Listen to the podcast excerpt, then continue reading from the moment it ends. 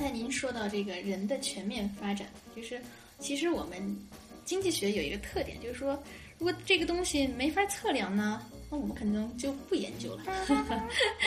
这是可能是一个局限性，但是也是我们这个学科的一个优势，因为这样我们可以得到一个更精确的结果嘛。在线版的就是基于互联网的在线版的计算机辅助学习软件，最后提高了学生的学业成绩在零点五个标准差左右，其实是相当于是单机版的两到三倍的这个影响效果。我自己之前也也去支教过，我在云南小凉山那边，虽然那个很偏很呃也是少数民族地区，但我就观察到，其实孩子们就玩手机，甚至跟我加微信，那个那个都是特别常见的，好像呃移动设备，就算他们用他们爷爷奶奶的，啊、也都有。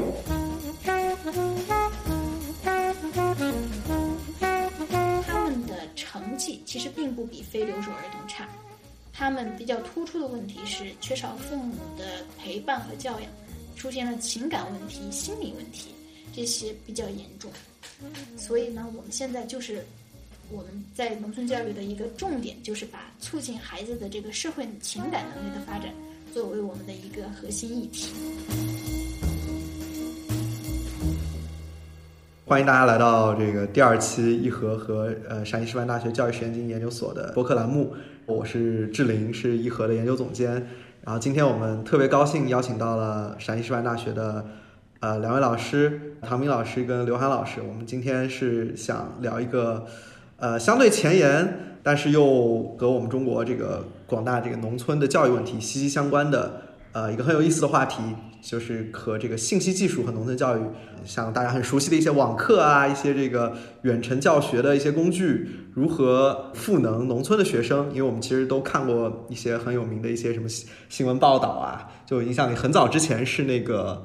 呃，最早是成都七中跟成都哪一个四川省下里面的哪一个学校有一个双师课堂，然后就很火，我记得当时是发在人物上吧，好像最近人物又出了一篇跟这个。呃，信息技术和双师课堂相关的这个这个报道，然后我都觉得特别有意思。然后呃，正好我也知道，就陕师大呃的老师们一直在探索，啊、用这样一套方案，呃，很严谨的设计去考虑它的有效性，以及它到底能给这个农村学生的教教育教学带来什么样的好处。所以我今天就很荣幸能跟两位老师一起来呃探讨这个话题，然后也希望我们今天聊的啊、能给大家一些新的启发吧。对，行，我就先简单开个场，然后就请呃唐斌老师跟刘涵老师简单介绍一下自己吧。大家好，我叫唐斌，来自陕西师范大学教育实验经济研究所，目前是助理研究员。我是二零二一年实验经济学博士毕业。我其实从二零一六年就开始接触到了石耀江老师的农村人力资本研究团队，跟随石老师开展关于乡村教育方面的研究。我从二零一六年开始，一直研究的兴趣就是信息技术和农村教育，也就是怎么样用信息技术的手段能促进乡村教育的发展。好的，呃，谢谢唐老师。那呃，刘老师，各位听众，大家好，呃，我是刘涵，我是陕西师范大学教育实验经济研究所助理教授。我自二零一七年博士毕业之后，加入了我们研究所的研究团队。呃，我的主要研究领域是教育经济学和实验经济学，主要关注的是教育与人力资本质量相关的话题吧，包括信息技术、非认知能力、教师激励，甚至犯罪等等话题。呃，我是大概二零一九年开始加入到我们的这个关于信息技术的这些研究中来的。嗯，好的，两位老师都提到了那个人力资本啊，就是我其实我呃也想进一步追问一下，就是就是人力资本它到底是一个什么东西？就是它跟我们正常说的，就是我们要帮助农村的学生去提高他们的教学成绩或者是学习能力有有有什么样的关系？对，啊，是这样的，就是人力资本它其实是相较于物质资本而言的一个概念。它笼统的而言，就是我们一般的这个人的个体，比如说劳动者吧，他在这个呃一生的这个成长发展过程当中积累的这个知识水平啊、文化呀、啊、健康的状况呀等等这些的一个总和。那这些我们称为叫人力资本。人力资本呢，它是一个呃，在这个劳动经济学当中和教育经济学当中比较重要的一个概念，就是说它指的是衡量一个个体他各方面积累的啊这个技能、知识、健康水平的一个总和。嗯，呃，理解，其实就是说，就就像我们这个呃经济发展中会有呃不同的这个呃生产要素，它都对经济发展至关重要。然后，那人的发展，其实他的健康、他劳能力、他的知识、教育水平，其实都可以被啊在经济学上可以被量化成一个一个这样的一种概念，对吧？就是当我们在思考一个国家、一个经济体长远的发展的时候，人他往往是做一个特别重要的一个陈述嘛。然后，那人力资本其实就把这个东西能够更具象的表达出来，它涵盖哪些方面。我不知道我的理解准不准确。呃，另外就是，其实我我猜这个也跟我们今天聊的会很有关系啊。就两位老师其实都对这个呃实验经济学，然后跟行为经济学这些很有兴趣，然后自己也之前是做这个方向的。那呃，这个至少从我们义和的角度来看啊，其实中国特别是在教育这个领域，实验经济学的使用呃很可能还是处于比较早期，然后其实还跟国外呃已经做了非常多的实验，还有一定的差距。啊，其实我想听听老两位老师，就最开始是怎么呃接触到这个领域的，然后为什么觉得这个呃特别好，然后学起来有有没有一些什么样的感受等等。嗯，实验经济学这个专业，其实在国内确实是比较新兴前沿一些。嗯，就以这个我所在的这个我学的这个实验经济学专业为例吧，它主要是通过开展政策模拟实验，来这个使用影响评估的方法去评估。某一种政策或者是干预手段，它的影响效果，进而探究是为什么会产生这样的影响效果，就是它背后的机制呀、原因等等。这种研究方法其实是经济学当中的一种研究方法。那这些年呢，已经慢慢的扩展到了像教育学、啊公共管理呀、政治学呀、卫生健康等等诸多的领域。那对我而言，我觉得实验经济学最吸引我的地方，是因为我们需要。开展政策模拟实验，因此呢，前提是需要进行一个大规模的田野调查，去深入了解调查对象的现状，然后根据调查对象的现状去设计实验，开展研究。这样的方式其实是比较吸引我去深入探索一个问题的，然后且根据我们探索出来的问题，可以设置相应的干预方案。这种干预方案呢，还能跟政策挂钩，进行一种政策的预模拟实验。如果干预的结果研究出了一些结论，那这样的结论对政策的改善和包括政策的建议等都具有一定的这个导向作用。所以我觉得我对这个实验经济学的专业比较热爱，然后也是我为什么选择这个专业的一个原因。嗯，实验经济学是经济学中一个比较前沿的方向。那么我们传统的经济学一般来说就是使用调查数据来进行一些研究和分析。但是实验经济学呢，是通过我们自己进行一些实验室的实验，或者是田野实验，来探索人类行为，验证一些假设是不是在实验室或者田野呃在社会上是会真实发生的，那就是比较有意思吧，而且跟现实的联系比较紧密。嗯，另外就是很多青年经济学家呢，也想从事类似的实验经济学的研究，但是实验经济学研究需要一些基础的条件支撑。我们工作的这个机构——陕西师范大学教育实验经济研究所，能够提供一个很好的进行田野实验的一个条件，允许我们做这样的研究，所以是非常好。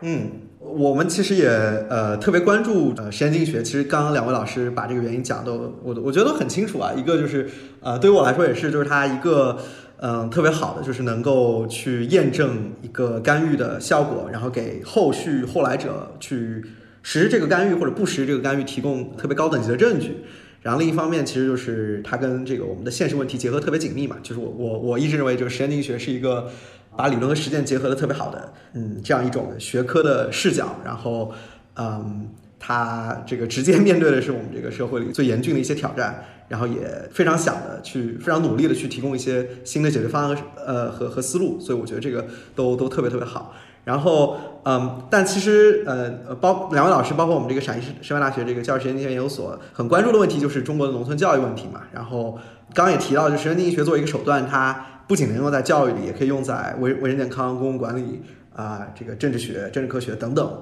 啊，这个里面。但两位老师似乎都是对这个农村教育问题特别感兴趣，所以我也想听一听啊，大家的这个这个热忱和这个初心是什么？有没有什么呃自己当时在求学的时候的一些经历，就会对教育这个问题就特别特别有有热情啊。当然，如果没有热情也可以，我我知道老师们可能有别的研究兴趣。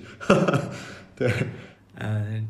好，是这样的，就是因为我们从事这个实验经济学研究，那我在博士期间，包括到现在，我其实每年都会有将近三分之一的时间是直接在农村呃一线，还有就是田野呃调研过程当中，在这个过程当中呢，能看到不少的学校老师呃和学生，就是在农村学校，老师呢在学校教书育人啊，乡村教师默默奉献。虽然相较于这个城市而言，农村学生拥有的资源相对欠缺一些，但是他们依然支持踏实的学习、健康成长等等，这个就激发了我对农村教育的兴趣。我我就一直在想，那怎样的一些手段能够实质性的、真正的帮助到农村学生和老师？比如说，提高到老师的教学质量，能够提高到学生的学业表现以及全面发展的一些能力等等。那么，实验经济学的手段就为我们提供了一个依据，因为我们前面刘老师也说了，他是做这个呃因果推断和因果识别比较好的一种方式。那么，通过这样的方式呢，我们可以探究出到底哪些有效的手段是呃是是是可以进行推广、可以进行采纳使用的。第二个方面就是前面你也提到了，就是人力资本呢，其实决定了一个国家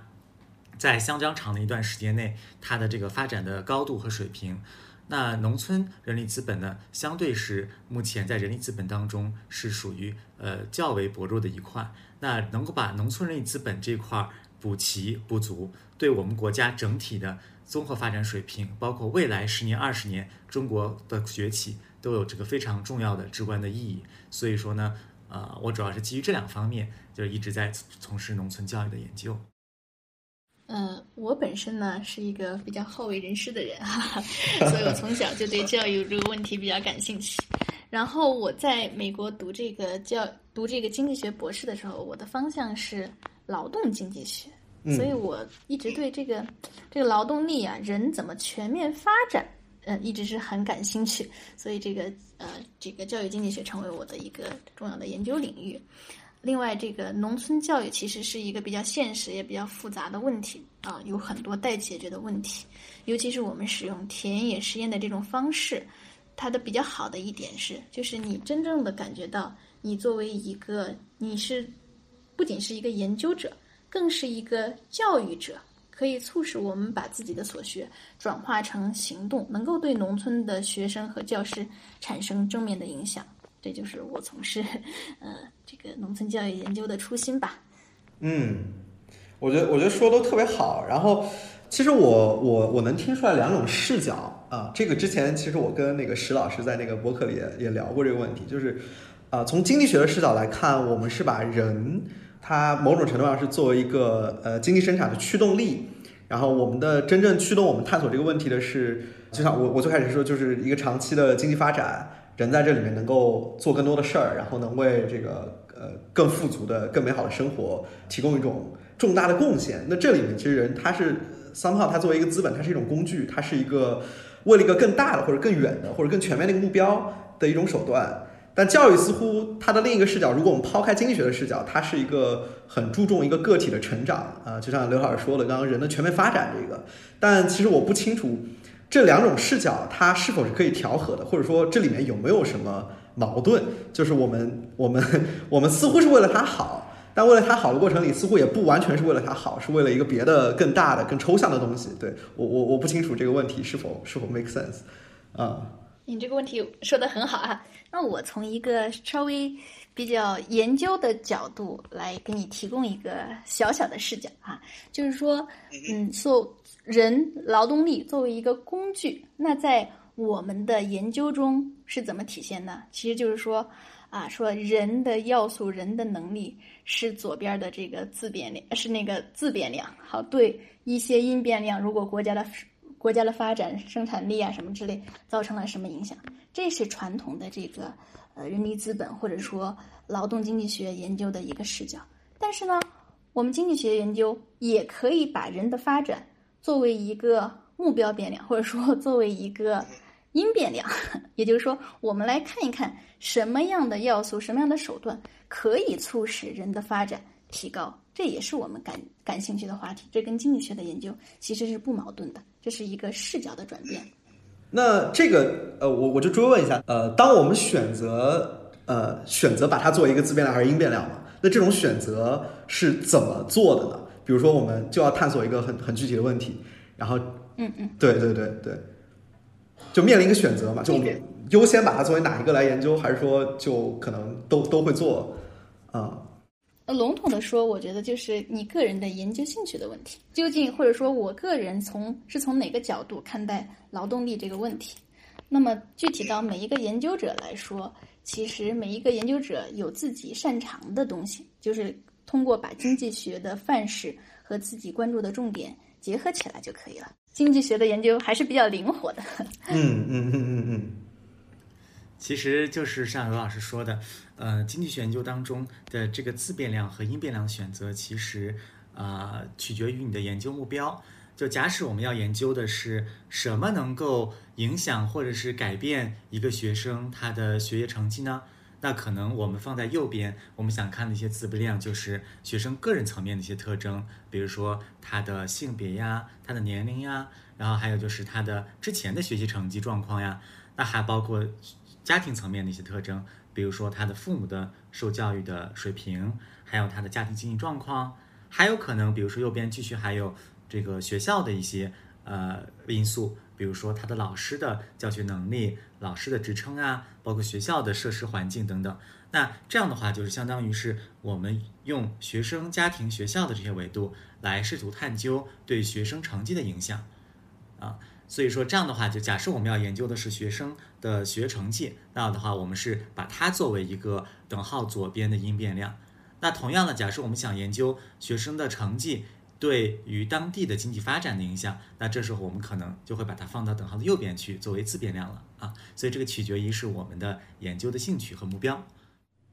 对，我觉得呃这一点其实特别重要，就是我们就经学其实特别第一强调量化，第二强调呃这个因果识别等式的左边和右边到底是什么，其实是特别特别关键的问题。但是其实，在教育这个领域啊，尤其你像我们一和很多时候也和很多公益人捐的人打交道，就我们发现一个很明显的是，呃两两个很明显的特征吧，就一个是大家会对教育给予。很多我们看来不切实际的想象，就是因为大家很喜欢捐教育嘛，所以说常听的一句话就是教育教育是授人以鱼，不是授人以渔，对吧？虽然虽然这个呃这个直接的现金捐赠很可能已经是全球发展扶贫这个领域被验证的最好的一个干预措施，但是老话都是这么说的，大家也都这么认为。然后呃觉得我捐教育就是可以这个帮助别人实现阶级跃升，然后这个对他特别特别好，这个是我们感受到的，大家很很强烈的热情啊，就认为。教育的作用特别特别重要，特别大。然后另一个呢，就是很明显的一个特征，就是大家不倾向于以一个特别量化和实证视角去思考教育这个问题。大家会觉得教育是不可衡量的啊，尤其是关于人的全面发展到底是什么啊，什么样的教育是好的教育，这一点上有特别多的争论和。呃，不确定，好像每个人都有自己的一套标准。比如有人会觉得，呃，你觉得其实现在在很多城市里都有一些很多探探索的创新学校啊，现在讲一些什么全人教育啊，然后，嗯，对，然后那那这个时候，比如说，呃，刚刚两位老师都提到，在农村，我们呃，比如说这个这个学习成绩很可能还是特别特别重要的一点，我们也特别特别关注。那我就会好奇，大家会怎么思考？呃，两个问题吧。第一个就是我们看在农村非常重视学习成绩这一点。好，如果如果我们比较重视的话，啊，它会不会出现一个问题，就是 so what？如果他成绩提高了，然后我们系统性的结构没有改变或者怎么样，这个这个意义到底是什么？然后第二个问题就是，如果说他确实呃变好了，就如果成绩确实变好了，但其他维度的那些因素我们到底要怎么考虑？对，这又是一个稍微比较笼统的问题，但但我想也是很多听众在思考教育、思考公益、思考量化的时候会。嗯，会想一些疑问吧。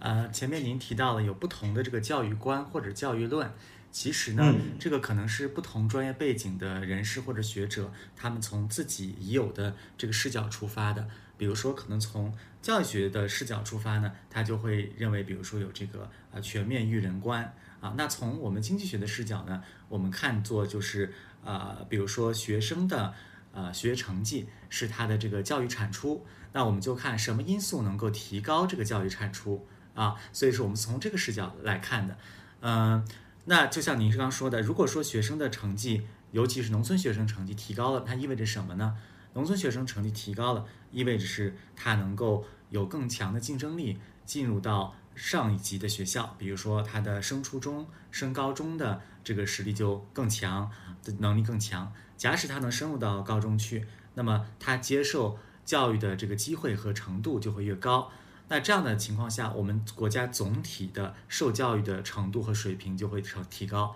啊，那。呃，从经济学当中来看，就是一个国家平均的受教育程度大幅提高或整体提高，对我们国家未来的各方面的发展啊都是非常有利的，就是为我们国家未来的经济发展奠定了很强的呃人力资本的基础。那这样的话，国家实力就会越来越强。那比如说，就以之前啊像墨西哥和韩国的例子为例，就可以看到，就是因为啊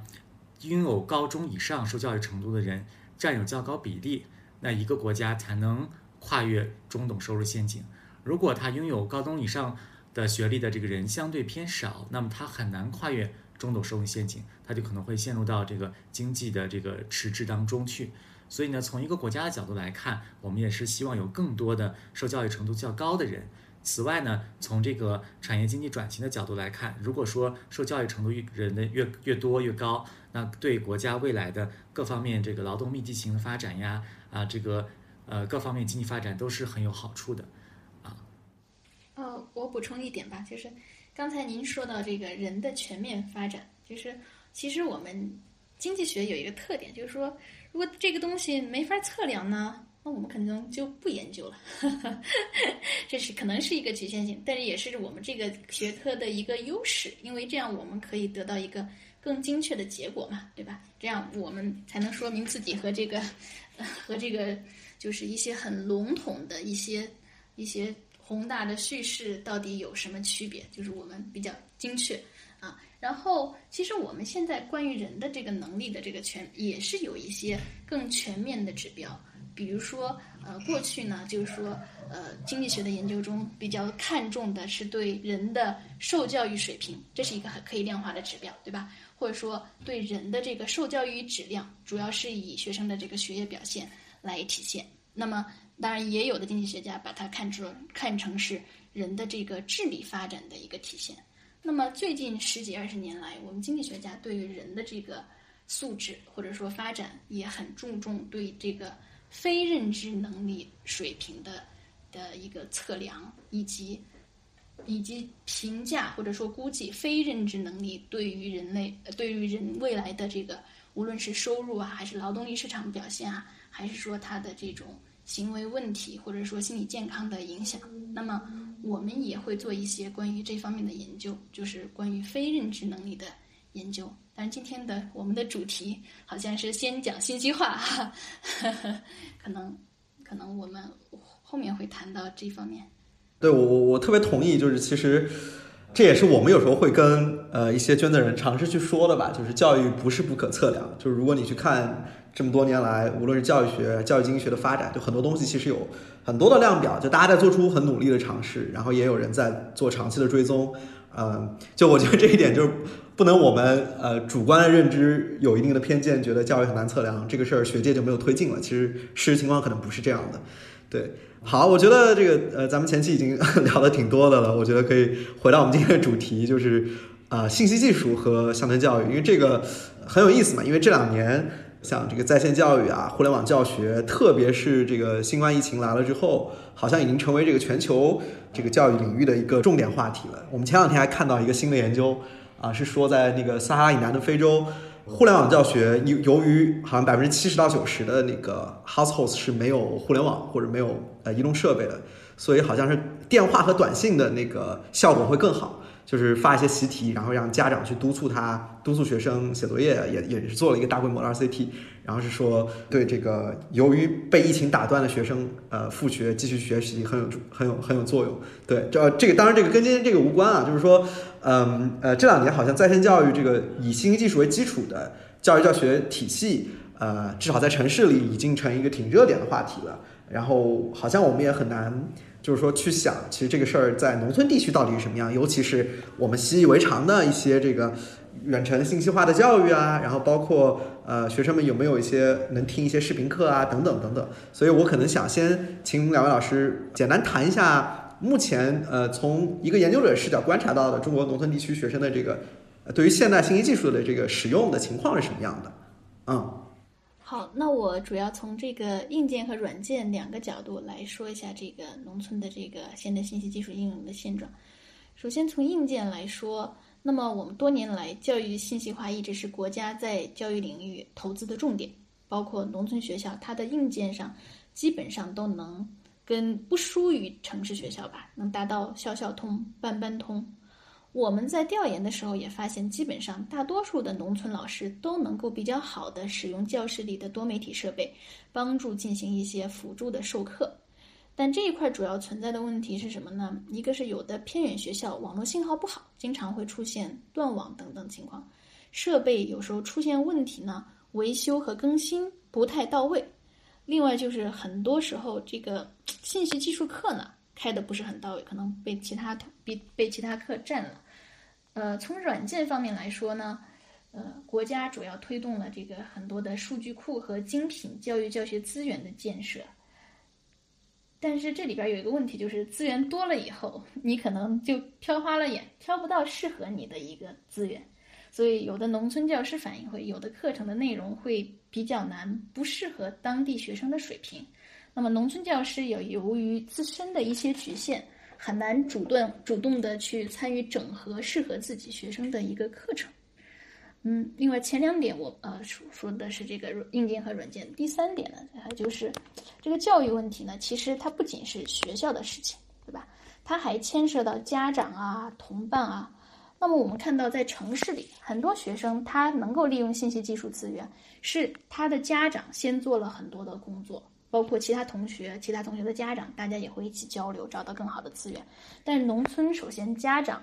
意识就不高，另外也有很多孩子家长并不在身边，就是爷爷奶奶带的，那爷爷奶奶就更没有这个信息技术的这个能力，所以这一块的缺失会比较严重。嗯嗯，就着刘老师说的这几个点，我想再补充一下，就是我我我所看到的一些情况，就是。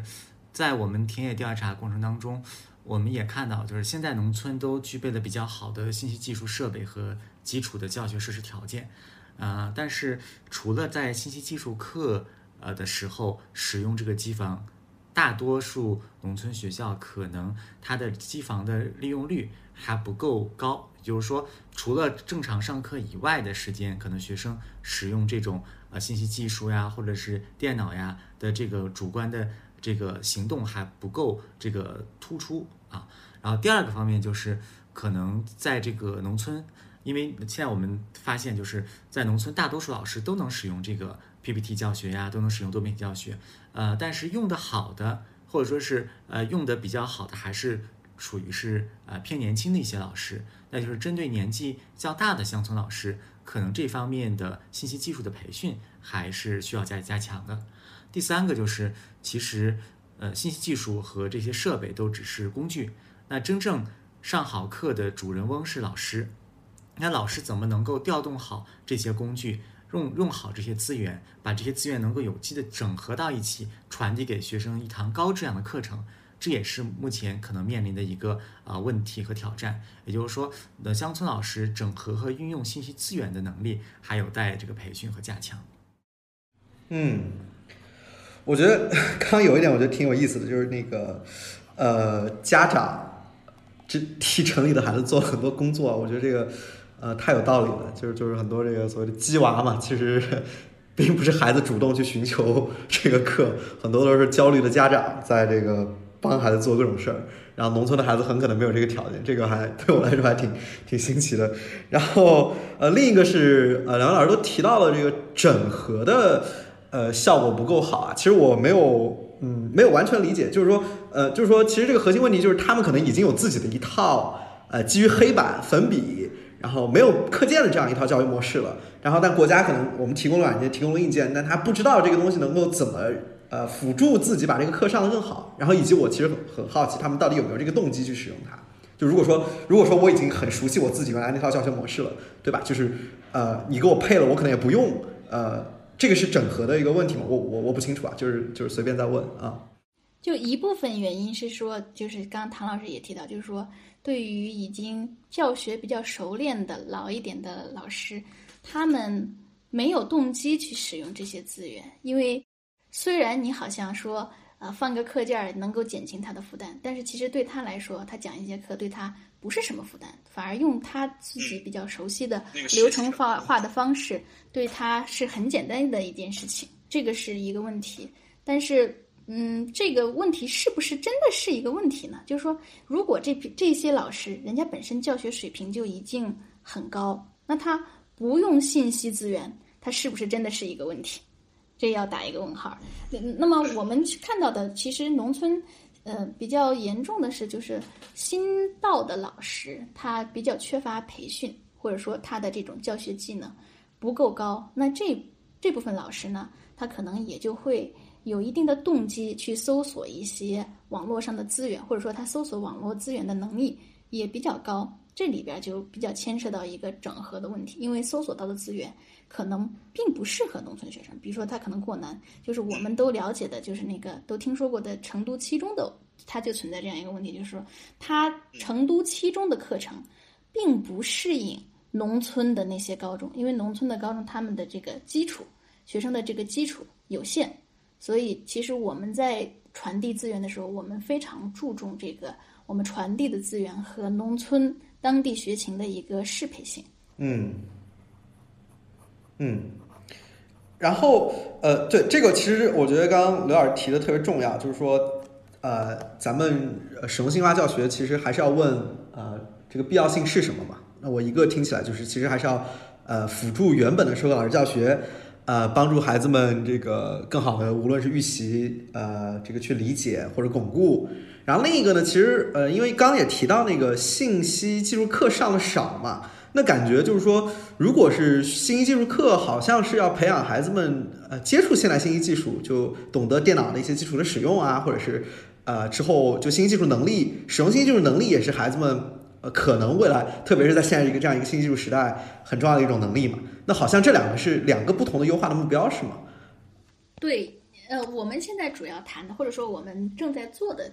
主要是说利用信息技术手段提高课堂教学的质量，或者说我们要提高的是，比如说是英语课，英语它的能力，是语文能力，是数学能力。呃，您说的这个是提高信息技术能力，其实这两方面的能力都是很重要的。嗯。理解，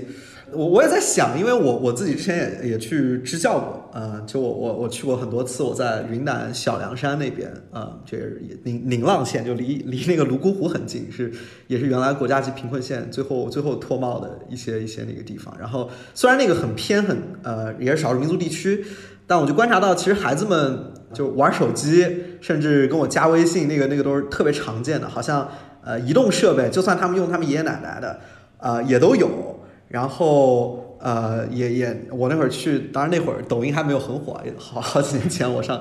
对大一大二那会儿，呃，其实我就好奇，就是其实呃呃，他们其实现在也能轻易的接触到手机，甚至，但我不清楚我这个这个是不是 bias 的，因为我没有做过，也没有看特别多数据和全国调研，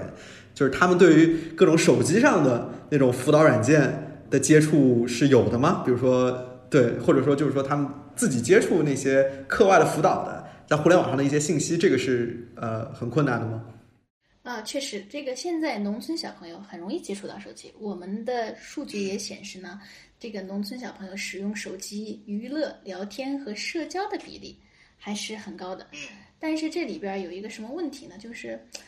这个手机利用它是缺乏监管、缺乏家长监管的利用，所以我们采访到的老师啊、家长对学生玩手机。持一个总体是持一个比较负面的态度，因为多数情况下，学生玩手机是因为家长没时间管，或者只有爷爷奶奶就扔给他一个手机玩一些短视频啊或者游戏啊之类的。呃，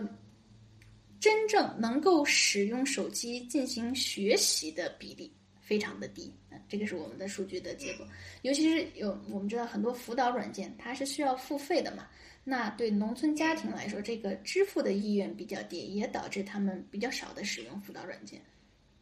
对对，我再补充上一点，就是，呃，因为在农村里，现在大多数的这个父母外出务工嘛，所以说呢，呃，父母很难陪伴在孩子身边去督促孩子的功课或者他的学习，所以呢，很多时候是爷爷奶奶去照料他，而爷爷奶奶那，他大多数的这个观念是认为孩子可能只要吃饱穿暖就可以了，所以对孩子的学习的需求，包括更深层次的一些课后的一些这个学习呀、或者是呃辅辅导的一些，可能他就没有那么的重视。此外，他可能也没有能力去辅导。那在农村的学校当中，呃，就是因为由于这个呃学校和这个家的距离等等，包括一些其他原因，可能很难进行这种个性化的单独的辅导。虽然说可能呃农村学生有这个客观上想要提高自己呃课后这个知识啊，或者是巩固所学知识的这样一个需求，但是实际上这样一个氛围和环境呢，就导致可能还是这个辅导软件进入到农村孩子身边的这样一个情形呢，不是呃特别的像城市里这么普及和普遍。那如果说他们呃这个其实本身使用的就少，那那过去呃这个什么双减政策是不是对他们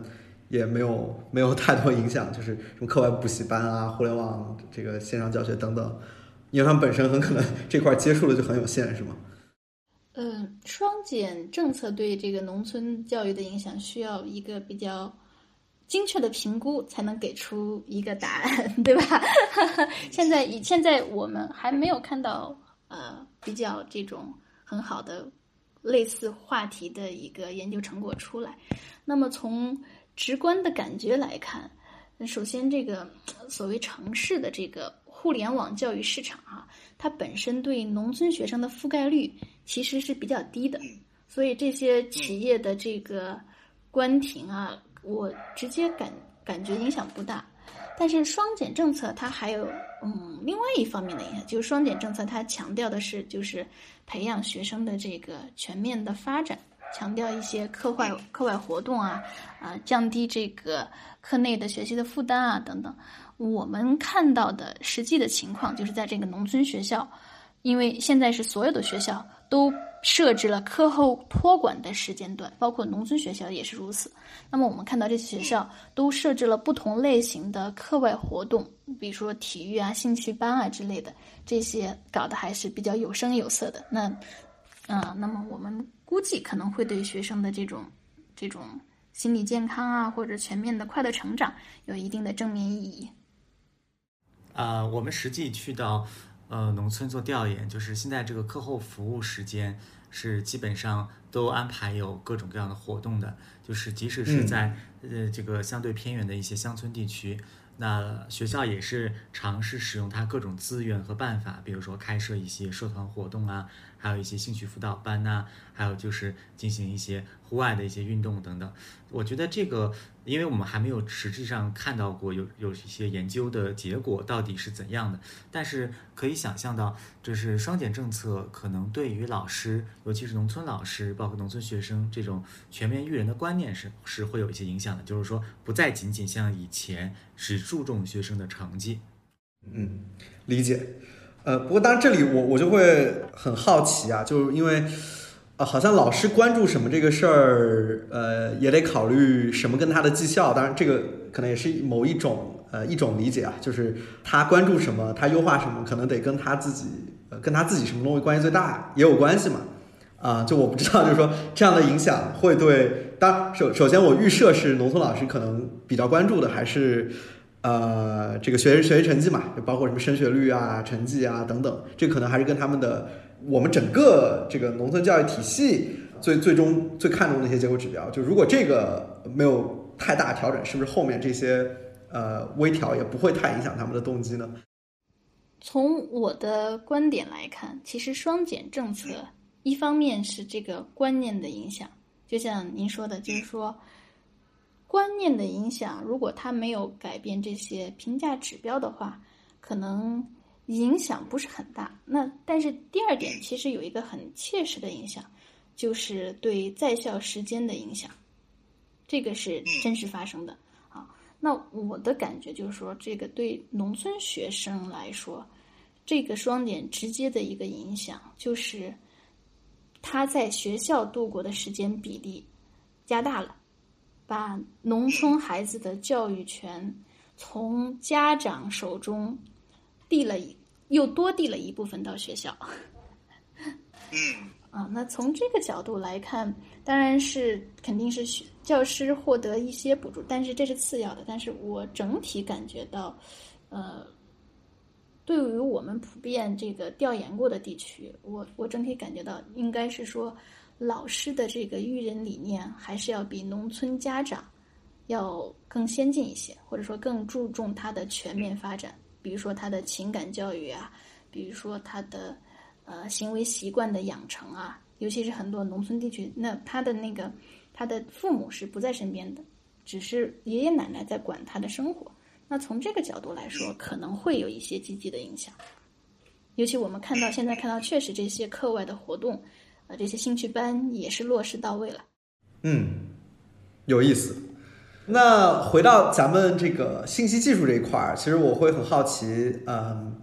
啊，就是其实呃，我我知道，就是呃，陕大团队也做很多别的，就是关于提升成绩啊，包括给这个农村小朋友配眼镜去提升视力啊，这种我然后补充营养，解决一些营养健康上这个对于认知迟缓的一些呃威胁，做了很多尝试。那咱们之后是怎么想到去开始啊关注信息信息技术这个教育用来优化的呢？对，就是这个这个探索最开始是怎么开始的？啊，您对我们的团队确实非常了解。其实，无论是这个学生的这个健康啊，还是配眼镜啊，其实我们团队最开始我们一直在围绕如何提高农村学生成绩这个话题来开展研究的，包括配眼镜啊，包括增，包括改善他的健康。我们最终的结果指标其实都是他的成绩有没有提高啊。那么，所以我们在二零零八年的时候，我们会发现，哎。嗯，这个农村孩子他没有这个父母来辅导，父母的水平本来也不高，那祖辈也很难辅导孩子。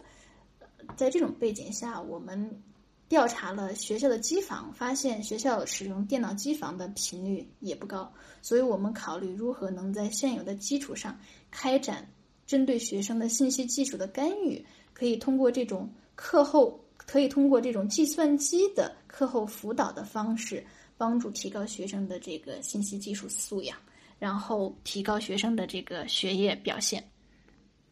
这个当时最这个这个项目，我们是做了多个学科的干预，包括语文、数学、外语，就是每周利用额外的两节这种计算机课，帮助他们进行一些课后的习题的辅导。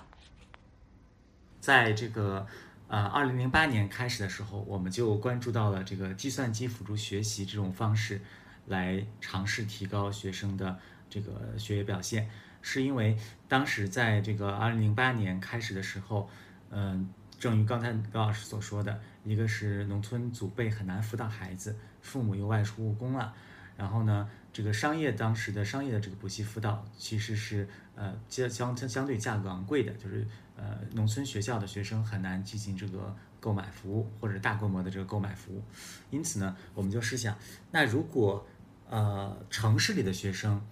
当他比如说上一门课他没有学懂，他成绩落后了，那他怎么进行追赶呢？那他就有比如说家长的辅导呀，请家教呀，商业的补习辅导呀，所谓的就是这个影子教育等等这些去帮助他。但是在零八年的时候，我们就思考。农村的学生可能在影子教育，包括家长辅导这块儿是相对这个欠缺的。那我们就考虑说，那怎么样基于现有的一些条件设备，能够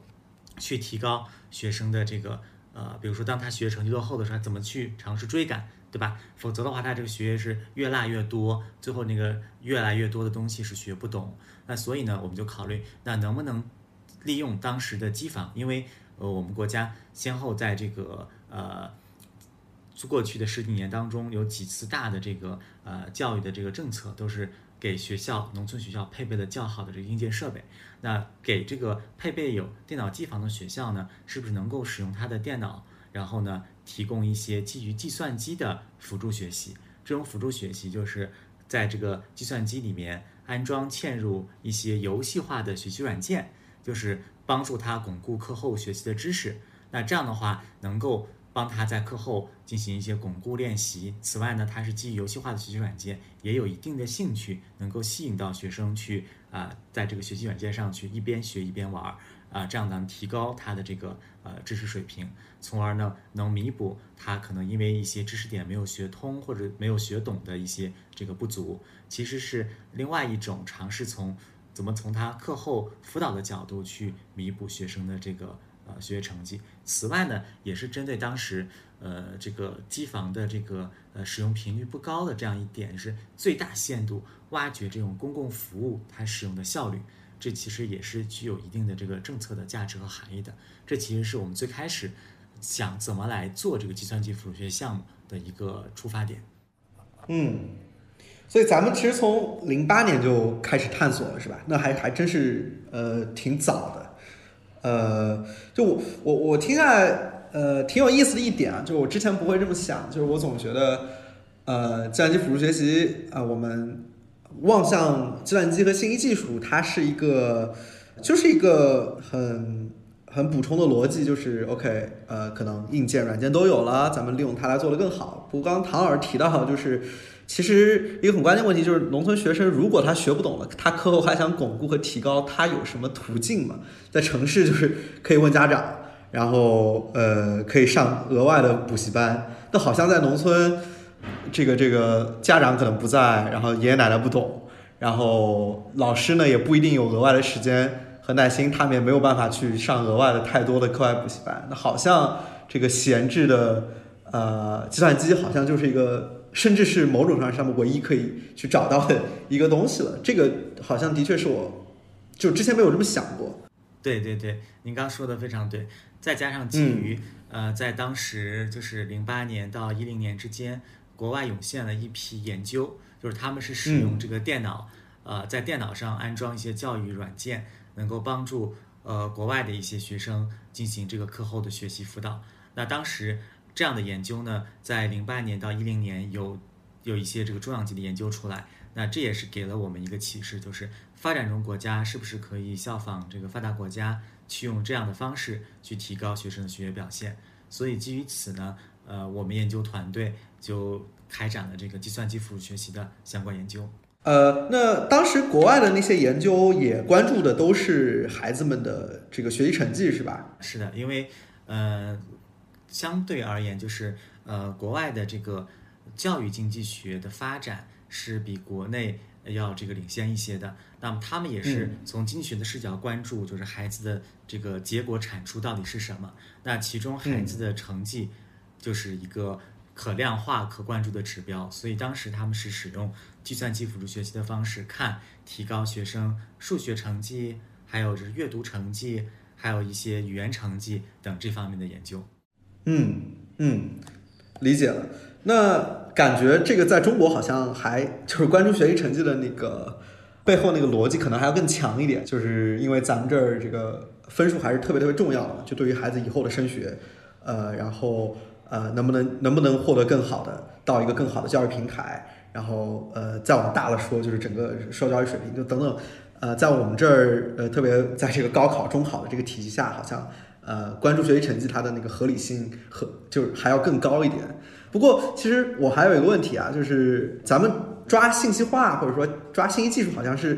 一个很合理，然后也很很就是我们在探索。如果你其实是一个很能够去配合这个提高这个公共服务一个政策它的实际落实效率和和后期成果的一个一个方向。那其他方向上的，比如说这个和师资的培训，对吧？提高农村教师的教育教学质量。然后包括咱们之前做的跟这个儿童的视力健康等等相关的，就我会很好奇大家呃心底里会怎么认识信息化它的位置和其他类型的我们想去帮助农村教育水平提高、帮助农村孩子的这个干预手段相比啊，它有哪哪些特点吧？对，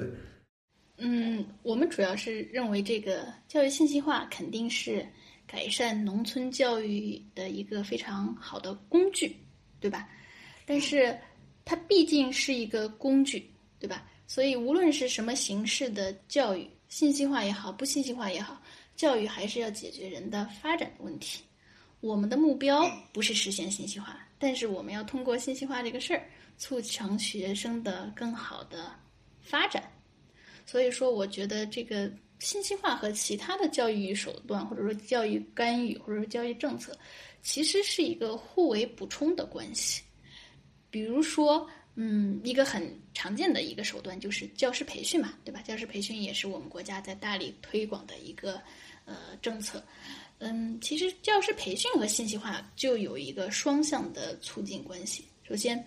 嗯，信息化，你想实现信息化，就需要教师培训。那我们只通过培训可以影响引导教师更好的利用这个信息化的工具，帮助学生的发展。另外呢，还有一个方向就是信息化也可以促进教师培训。我举个例子，比如说我们传统的教师培训是什么样的？就是找一个地方，大家坐在一起听专家讲几节课，对吧？上完就完了，也不注重实践，对吧？嗯，这对老师实际教学水平的提高其实是很有限的，因为你就是听个课嘛，对吧？那信息化的场景下，教师培训可以是什么样呢？就是因为没有呃这个时间和距离的限制啊，那我的培训可以拉长到一个学期，每星期上一次课这样，然后每一次上课的时候有一个教师学员在自己的教室里讲课，其他的学员和督导。可以对这个教师学员讲课的情况进行点评，对他提出改进意见，然后大家在这种主动的实践和互相学习的过程中，可以提高教学水平。其实这些嗯政策，其实这些手段都是可以互补的，互相促进的。其实不管是师资培训的这个手段也好，还是视力健康的，还是给他发。维生素还是其他的一些教育信息化的手段也好，我们讲就是说，它最终其实都是要作用在学生身上，对吧？不管是中间作用途径是直接作用到学生身上也好，还是通过作用到老师身上再传递到学生身上也好，那最终其实从经济学的角度来看，我们都是想要改善最终学生这个层面的呃结果的指标的。那因此呢，最终这些项目到底有没有效，其实都是要落脚到看对学生的。呃，指标的提升到底效果是什么？所以都需要进行一些评估呀，或者研究啊。你所以说，呃，如果说教育信息化它是一个工具的话，那它是承载了其他这些手段的一个工具。但同样，它和其他的这些呃政策哪一种有更有效，或者哪种呃没有效果，都是需要经过这个科学验证的，才能下一个定论。好，我我觉得 老老师们讲的都特别好。然后接下来就更详细的聊一下，呃，就是研究所过去这十来年来在这一块做的一些探索，具体是什么？其实刚刚那个唐老师已经提到一些，就是呃，这个课后让孩子们使用一种信息化的软件来巩固他们所学的成果。呃，那我可能问一个更更 general 一点的问题，就是我们在提到计算机辅助学习的时候，它到底指的是什么？以及如果我们比较系统的去梳理一下它。目前我们用信息技术干预来提高农村学生的学习成绩或者其他一些能力的，到底有哪几种不同的类型吧？就我能想到，像什么双师课堂也是一种课后辅导软件，然后老师上个 PPT，就感觉是我现在脑海里有一些点，但还没有一个系统化的知道它到底有哪几类啊。嗯，对，就是从国际和国内的文献和实践来看，嗯，其实信息技术干预它的类型是比较多的。那我这里大概说出有四种类型。第一种类型是一种最简单的，也是比较早期的一种信息技术干预，就是曾经在呃英国实行的叫 Home Access Program。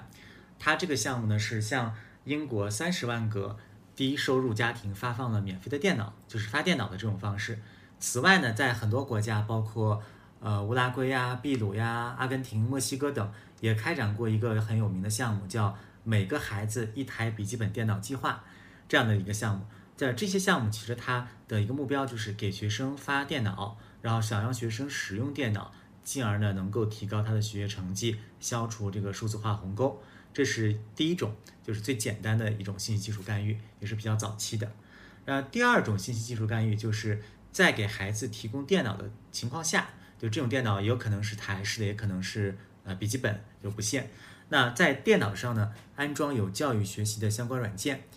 呃，比如针对低年龄段的孩子，尤其是以这个小学、初中为例，那这种软件通常是基于游戏化的学习软件。那使用这种电脑上的游戏化学习软件来，呃提高学生的学业表现，巩固他们的学习成绩。这是第二种，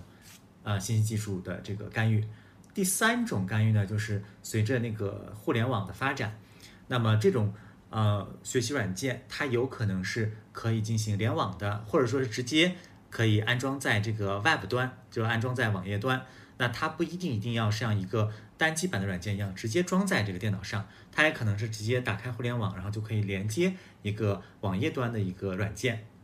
那这种基于互联网的教育软件的优势，它就是学习素材更新快，然后游戏和学习的内容呢非常的这个丰富，且有一些这个学生和学生之间交互的一些功能，比如说可以进行学习排行榜功能呀。可以进行一些互动、社交啊等等。那这是第三类，就是基于互联网的这种教育学习化的啊软件。第四类，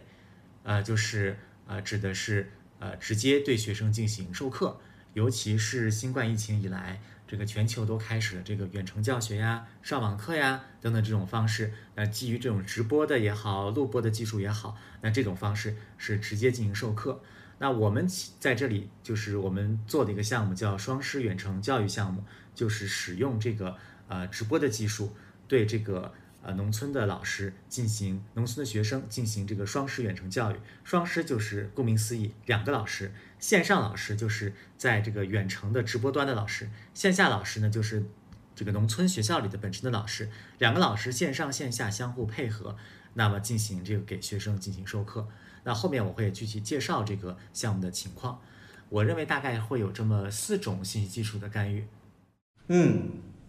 呃，我补充一下，就是刚才唐老师介绍的是从这种呃补差或者说缩小这个城乡差距的这个角度来进行的一些主流的这个信息技术干预。那么实际上现在还有一种这种信息技术的或者说一种呃远程学习的手段。比较火，就叫就是混合式学习，不知道您听说过这个没有？听说过这个概念？这个概念它的理念是认为这种传统学习中以教师授课为核心的这个学习模式本身存在缺陷，所以需要转变成以学生学习为中心的呃学习模式。那混合式其实就是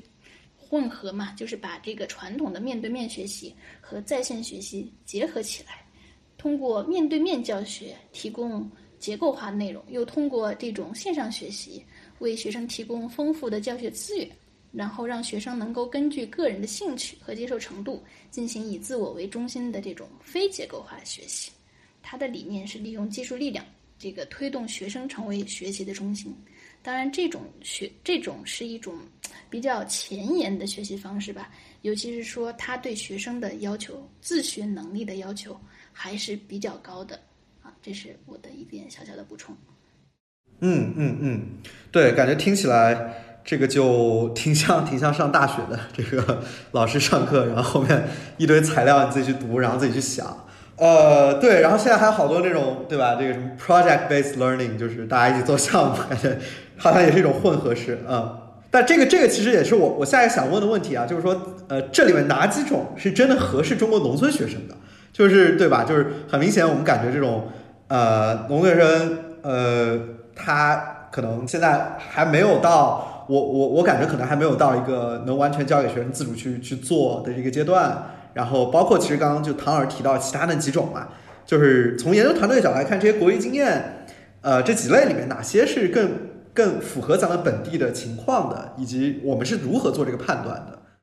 嗯。是这样的，就是其实国际经验对我们国家的这个可借鉴性还是比较高的，呃，因为从国际文献上来看，他们早期关于信息化使用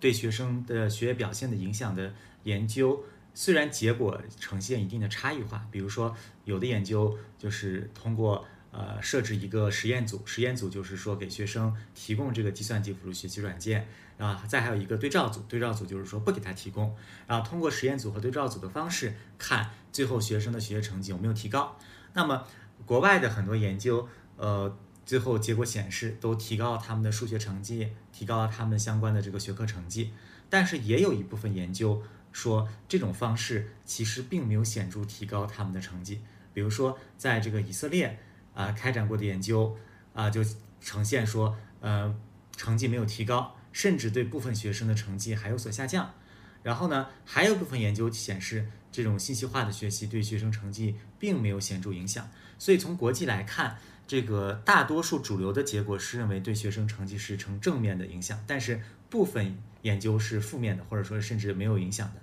但是不管这些研究结果怎么样，它可以为我国提供的一个思路是一个研究方法上的思路，也就是说，我们是需要使用像这种设置实验组和对照组的这种研究方法。那我们把它称之叫做随机干预实验法，也叫做这个啊 RCT 啊，就是这种方法来进行研究。只有通过设置这种对照组，我们才能够准确的评估出这种信息化干预对学生的影响到底是怎样的。那我们团队其实从呃零八年开始就进行了这方面研究。那比如说最开始国际的经验告诉我们说，我前面说的第一种最简单的那种干预类型，就只发电脑。但电脑里面呢不适配相关的教育软件，这个国际经验有文章就早期已经显示说对学生呢是没有影响的，就是说只发电脑不提供课程，对学生的学业成绩是没有这个呃明显提升的。所以呢，我们的研究团队最开始做的时候就吸取了国际经验的这个呃这个教训吧，或者这个经验。那我们最开始在中国做的时候呢，我们给学生提供的就是呃笔记本电脑。加计算机辅助学习软件的这种方式，就是我前面说的第二种信息干预的手段，看是否能够提高学生的学习表现。结果是这个积极的，就是提高了学生的学习成绩。那紧接着我们又探索了，说那如果我们不用笔记本电脑，在机房里给学生提供计算机辅助学习软件，可不可以呢？结果发现也是啊成功的，就是提高了学生的学业成绩。那这样子的话，我们又在陕西的农村呀。还包括青海的地区、北京的打工子弟学校开展了若干期的这个实验研究，大概有这个四五期实验研究，都是用这种单机版的计算机辅助学习软件来做的。那这是我们研，其实我们做研究的这个第一个阶段，就是使用这个嵌入到电脑里的单机版的计算机辅助学习软件，我们也简称叫做 Computer Assisted Learning，叫 CAL，叫 CAL 啊这种方式。那第二个阶段是从一六年开始，一六年开始呢，呃，随着互联网的发展，包括国外的很多文献就指出说，这个在线的这个 online 的功能可能有助于能够提高学生的一些呃实学习效率等等。那我们从一六年开始就探索了在线版的计算机辅助学习软件，就是那种基于 Web 端的，是不是能提高学生学习成绩？结果呢，依然是呃大幅提高了学生的学习成绩，且效果比这个单机版的还要好。啊，那么这是第二个阶段，第三个阶段研究是我们从一九年开始，一九年开始呢，呃，我们就从原来计算机辅助学习软件是针对学生这种课后资源不足或者说是课后学习啊遇到一些问题的情况下再进行这个弥补追赶的啊这样一个场景，迁移到这个学生课堂学习当中去，那我们就采用这种双师远程教学，就是线上一个老师，线下一个老师。在农村学校里面帮助学生去啊进行课堂的学习。那我们开展的科目是英语科目，通过这种双师的模式来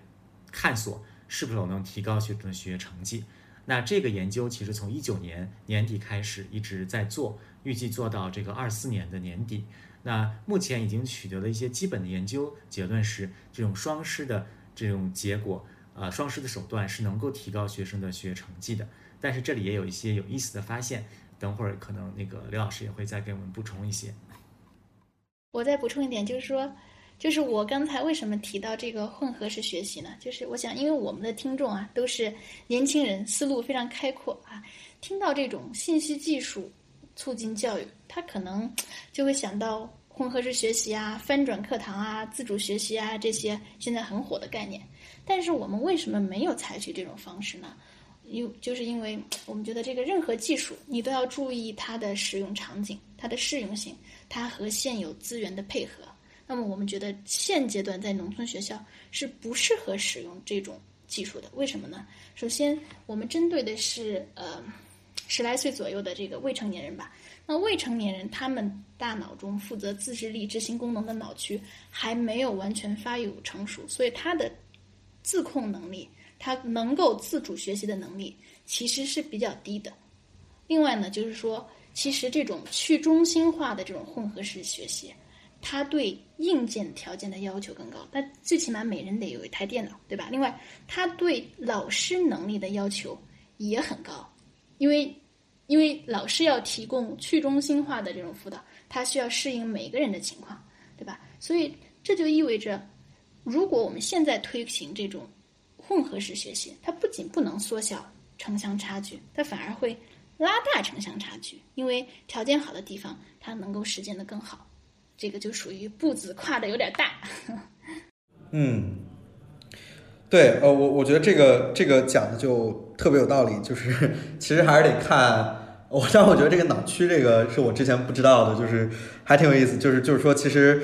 呃，我我刚刚其实本来想说的是不是我们这个孩子自控力不够好，但我又不敢说，感觉是我在这个主观揣测。但是如果有生理学上的支持呢，好像就更合理了。然后，其实刚刚陶老师提一点，我觉得很重要，就刚刚当然陶老师介绍了咱们团队一直以来的这些探索，当然这里我还有其他很多问题，但我觉得很重要的一个呃一个预设就是国际经验有没有用？呃，不是他们有用我们就有用。也不是说我们看他做的好拿过来就我们这一定能做得好，其实，呃，还是得用证据说话嘛，就是还是得用呃这个随机对照实验，呃，就是咱们这种呃这个这个评影响评估的这个黄金标准去看啊我们做的到底好不好，而不是呃我们看一篇什么新闻报道，对吧？哇，这这个地方有一个学校做的很好，这个事儿对其他地方就一定好，因为这里有太多很可能是非干预的因素在影响它的成败，所以我认为。啊，这个也是我就是很很很喜欢跟沈大老师们交流的一个特点，就是我们不呃把个例当成呃普遍的结论，这也是经济学我觉得做因果识别和求真的特别特别好的好的一点吧。对，然后这个刚刚老师们也提到，就是呃我们经历了几个不同的探索啊，但我印象里就是咱们在第一期的时候也有呃呃有在这个陕西青海的农村做。然后也有在打工子弟学校做，就听起来还是几个不挺不同的这个 context。我我不知道这个设计最终的结论，比如有没有一些不同的发现，比如是对农村孩子来说更好，还是对打工子弟学学生更好？就一些抑制性的呃分析，或者是怎么样？有没有这样的一些观察？啊，实际上是这样的，因为不同期的这个实验，它在这个不同的地区的群体当中开展的，就比如说。呃，前面我就说的第一个实验是我们在北京的打工子弟学校给学生提供笔记本电脑，然后电脑里面装了计算机辅助学习软件，这时候研究显示提高了学生的数学成绩。那第二期呢，我们就是呃没有，比如说把这样一个呃就是就没有说直接换一个目标学校，再用同样的方式，我们就尝试说，那依然在北京的打工子弟学校，如果我们呃，考虑到这个公共服务的一个可实施性、可适用性，那我们直接在学校的机房里面把这个软件嵌入进去，是不是能够更有效的利用这个已有的这个设备和条件呢？结果发现还是有效的，这是第二个实验。那在这样的一个情况下，我们就考虑一个问题，说那对北京打工子弟学校的学生是有效的，那对更通泛的这个乡村学生或者农村学生是不是有效呢？我们就做了第三个实验。就是在这个农村的寄宿制这个地方是在这个陕西做的，就是在陕西的农村寄宿制学校当中，那给他提供这个机房的计算机辅助学习软件，看对他是否有效。那结果依然还是显著的正向作用。那第四个实验呢，我们又是在这个。呃，民族地区，就是说少数民族地区的学生当中，也用这样的方式，就是在青海做的，然后依然结果还是非常显著，就是呃，结果都一直很稳定、很稳健，都提高了学生的学业成绩。那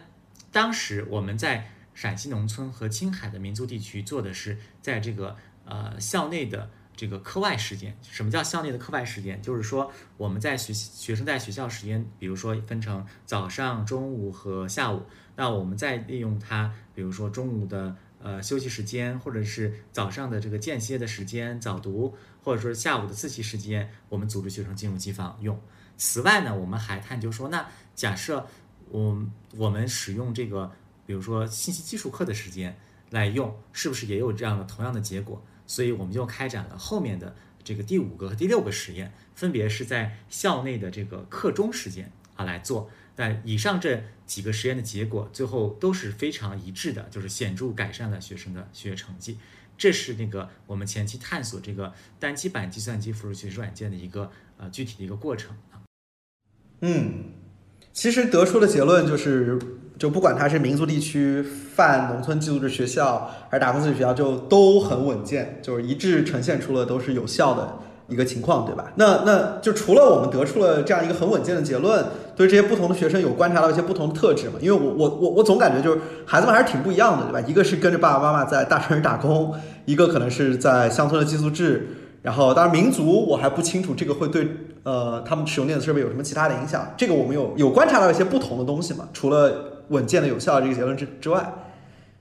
啊，还有就是存在着一定的这个抑制性，就比如说。呃，对本身家庭条件相对差的学生，他的获益程度是更高的，啊，也就是说，对呃整体农村学生里面还会有相对较差一些条件的学生，还有家庭条件稍好的一些学生。那对那些较差的学生，他的这种呃，就是相当于呃影子教育的这种补足作用会更强一些啊。此外，还有就是对女生的这个作用会比男生的作用。在数学的这个科目上会更好一些，等等，就是类似这样的抑制性，呃，我们在这个不同的这个文章，包括研究成果当中都有一些提及。所以，女生的数学成绩提高会会比男生更好，这个这个我我还没有完全理解这个背后的这个机制，我不知道有有做访谈或者说别的去去看这个原因吗？这个其实当时呃我们也比较好奇，然后实际上我们目前。嗯，还没有完全的这个呃搞清楚这个机制是什么，但是可能的机制是因为学生在这个计算机辅助学习软件前，可能女生她的这个呃，因为它是以基于游戏化的这种学习软件，那可能普遍女生比男生她在这个游戏上所花的这个认真的程度，包括它这个倾注的这个呃时间，可能都会要更好一些，所以效果就会更好一些啊。呃，我补充一点，就是说关于这个女生的，就是其实教育经济学中做的大多数很多的实验，大部分的实验基本上对女生的效果都是比男生要好的，这是一个普遍的现象哈。可能是因为这个女生就是可能成熟的更早一些，所以会更加认真的对待这些这些东西吧。嗯，有意思。好的。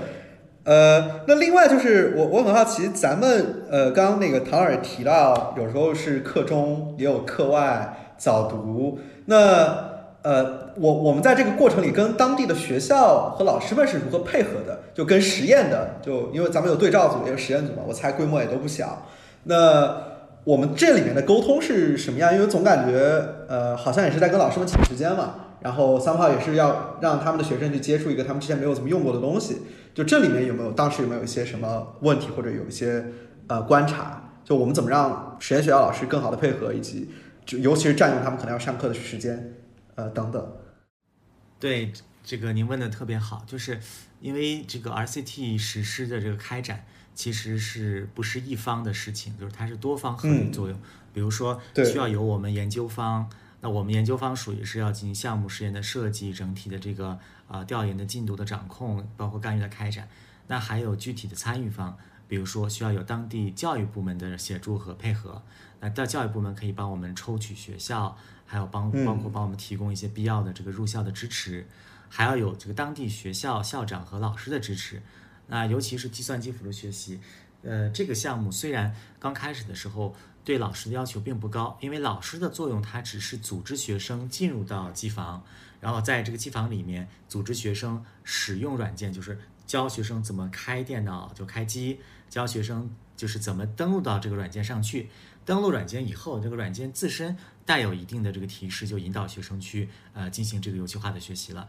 那老师可能就不用在这个帮助了。那老师在这个过程当中，他的这个角色就是维持这个课堂秩序。然后呢，学生如果问到跟这个电脑操作本身有关的一问题，比如说他不会用鼠标呀，或者不会用这个电脑呀，那老师这个给予一些帮助。此外，老师不就这个呃游戏软件本身的这个习题内容有关的东西进行这个答疑或者帮助，那就是让学生在里面就是呃通过游戏化的学习去进行自主的探索学习。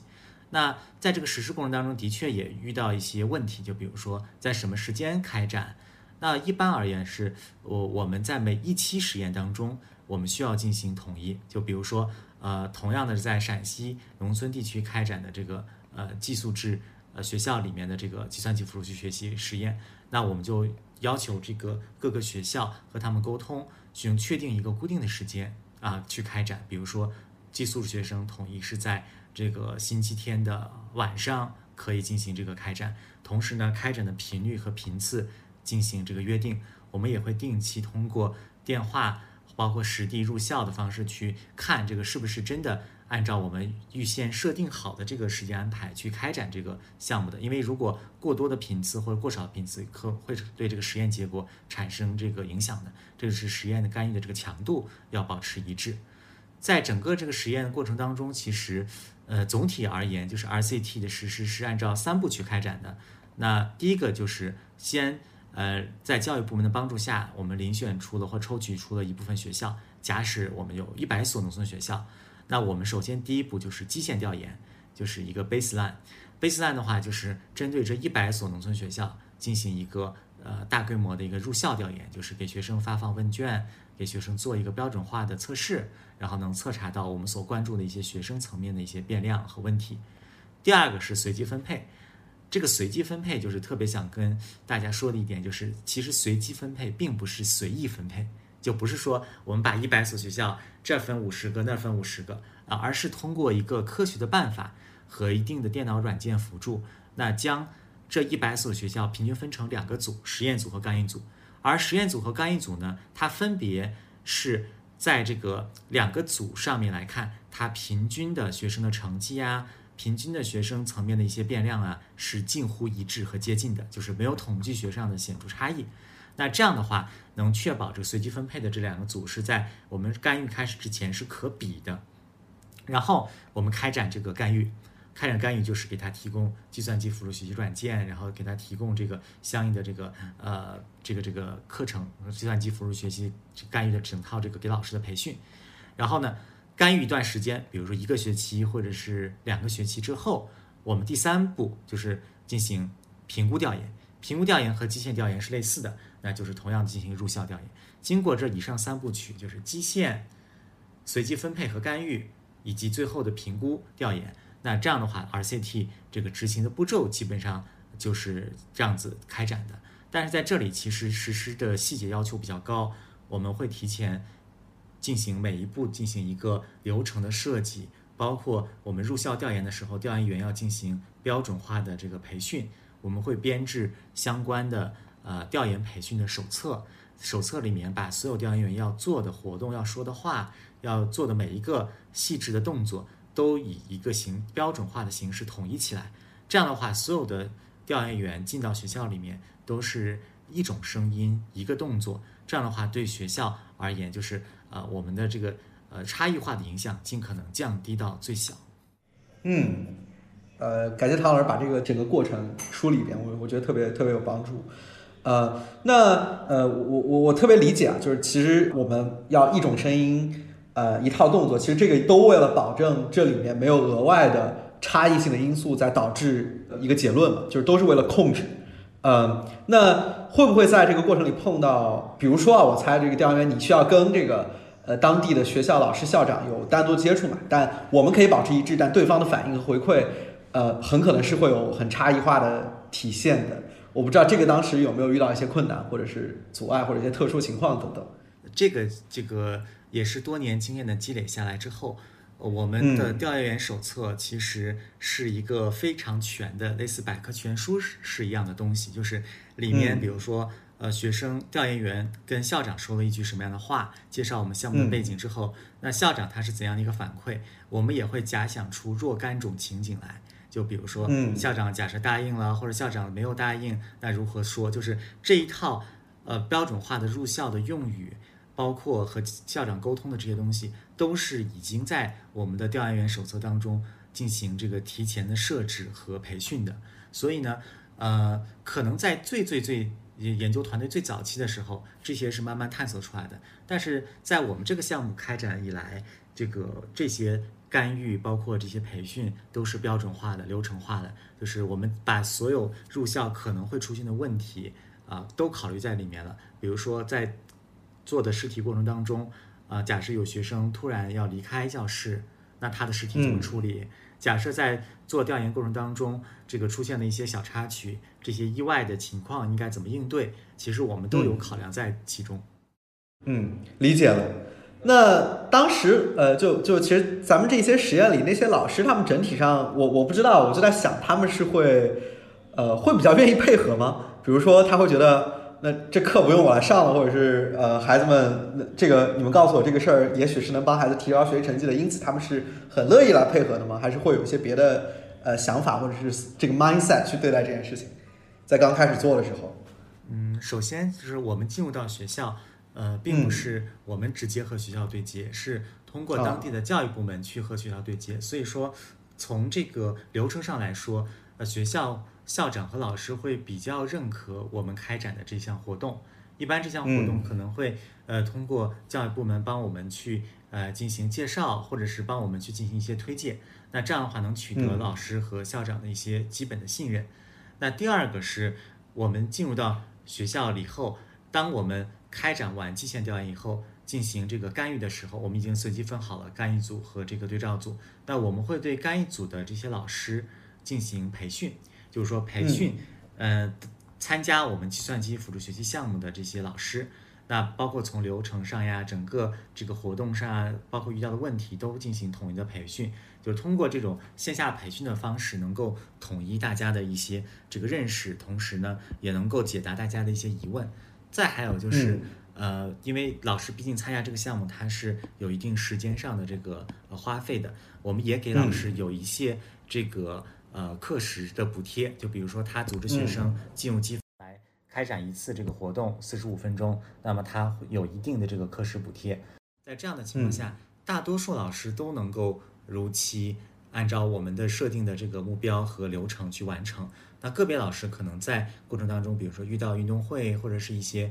突发的一些个人的情况，可能呃没有这个呃如期的完成，我们也进行了这个记录。通过这个中间记录的这些数据过程，我们方便后期在进行分析的时候进行一些呃差异化的分析，或者说是进行一些剔除等等。呃，从我们的角度来看，就是这个项目能不能很好的推进，我们当然要做很很多的工作，比如说。我们会把这个课程设计的非常好，获得老师的认可。然后我们把那些线上的老师选的好，也获得老师的认可。这些基础的工作是保证我们的这个项目能够推行下去的一个基础。然后我们也会很慎重的选择我们的合作伙伴啊，也然后确定一些呃高质量的课程。嗯，另外呢，就是说实际递送到之后，那么。老师他肯定也会衡量自己的成本和收益，然后来决定对你的配合度有多高嘛。那么我们在实际中我们会发现，比如说他本身比较年轻，教学经验不够丰富的。哎，他会觉得这个对他的本身的这个教学能力，他通过观摩这个课有一个很高很大的提高作用，然后他觉得，哎，他的水平确实不如人家线上老师的水平好，那么他会非常乐意的配合，让学生多跟线上老师学一些，尤其是，呃，语音语调啊，这些是我们的一个特色。然后，嗯，但是如果像像。像有一些老师，当然这种老师也不多，就是可能他本身岁数比较大，他已经形成了一种模式化的教学流程，他可能就会认为这个东西呢对他来说就是是一个比较大的负担，啊，会存在这样的情况。嗯，我再补充一点，就是啊。我们当我们把我们这一方就是标准化的流程细化，包括给老师的培训等等这些都已经做的相对的完善之后，那其实呃，如果老师呈现出一些差异化的反馈或者反应，其实这也是一个很自然的现象。就是我们开展这种课程类的干预和直接，比如说给学生配一副眼镜。不配眼镜还会有一个戴不戴的问题，对吧？一个依从性的问题，那就是呃，比如说还包括给学生发维生素，他呃服用这个维生素等等，就是这种课程类的干预和直接简单的给他一个呃，比如说维生素这种干预，其实还是有些许不同的。因为课程类干预这个过程当中，它有老师的这个参与，它有这个一个过程。那老师各方的这个反馈的不同，其实也是一个自然而然的过程。那当我们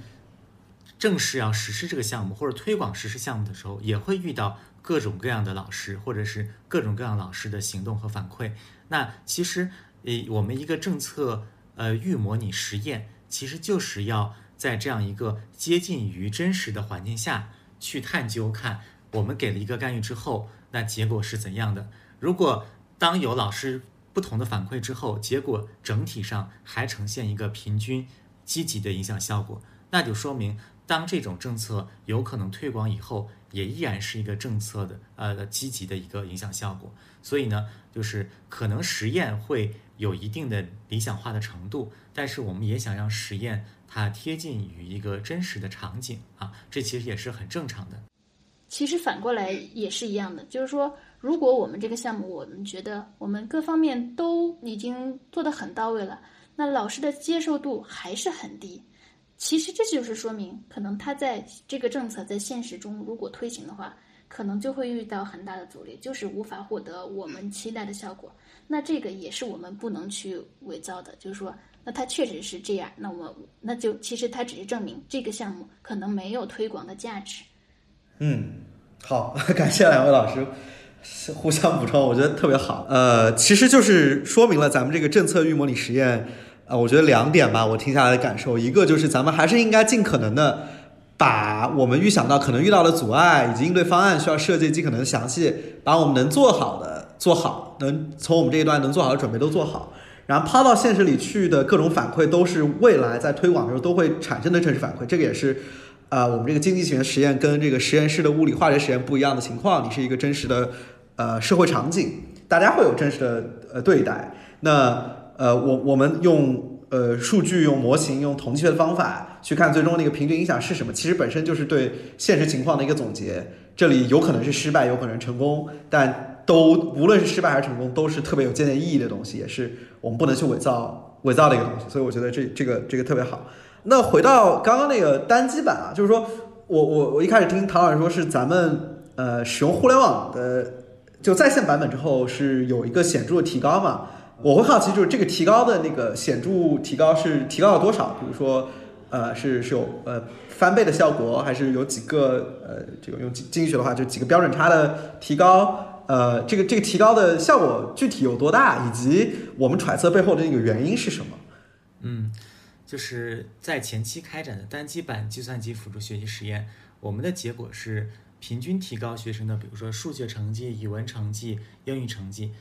大概是在零点一至零点二个标准差之间啊，这这样一个范围段。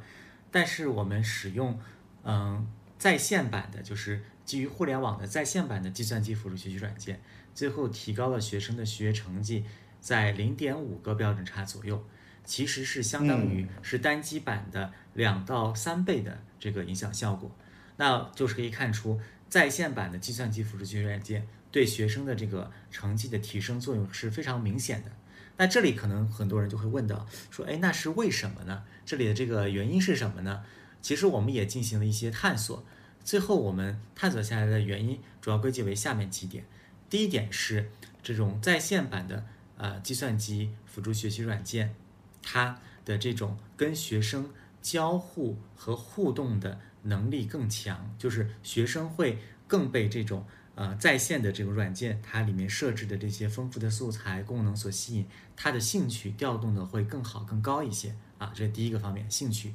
第二个方面呢是学生他在这个呃在线的计算机辅助学习软件当中，他呃相当于他有一个呃就是呃。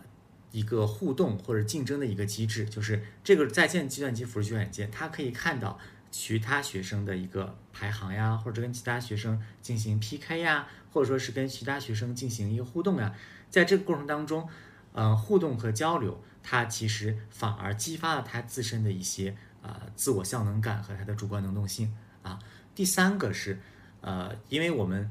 开展的这个课程，嗯，干预就是是基于英语的。计算机辅助学习软件，也就是说，我们在线版的这个计算机辅助学习做了这个数学的和英语的两个版本的这个研究。那这个两个版本的研究呢，显示就是对学生的成绩的提高，主要是在这个英语的这个科目上提高的是非常显著的，约两到三倍。那也是可能是因为本身英语这个科目在这个农村学生的这个群体当中，相对而言就是它可提升的空间更大。你稍微给他一些干预，他呢一下就可以把这个成绩提升的明显一些。那可能也跟这个科目有一些相关。关于在线的计算机辅助学习，它的这些影响的这个渠道，到底哪一个呃会是更更为这个准确的，或者更为精确的？其实目前呃在文献上，从研究上还是没有完全一个确定的一个说法啊。我们做下来有这么几种这个可能的渠道和可能性。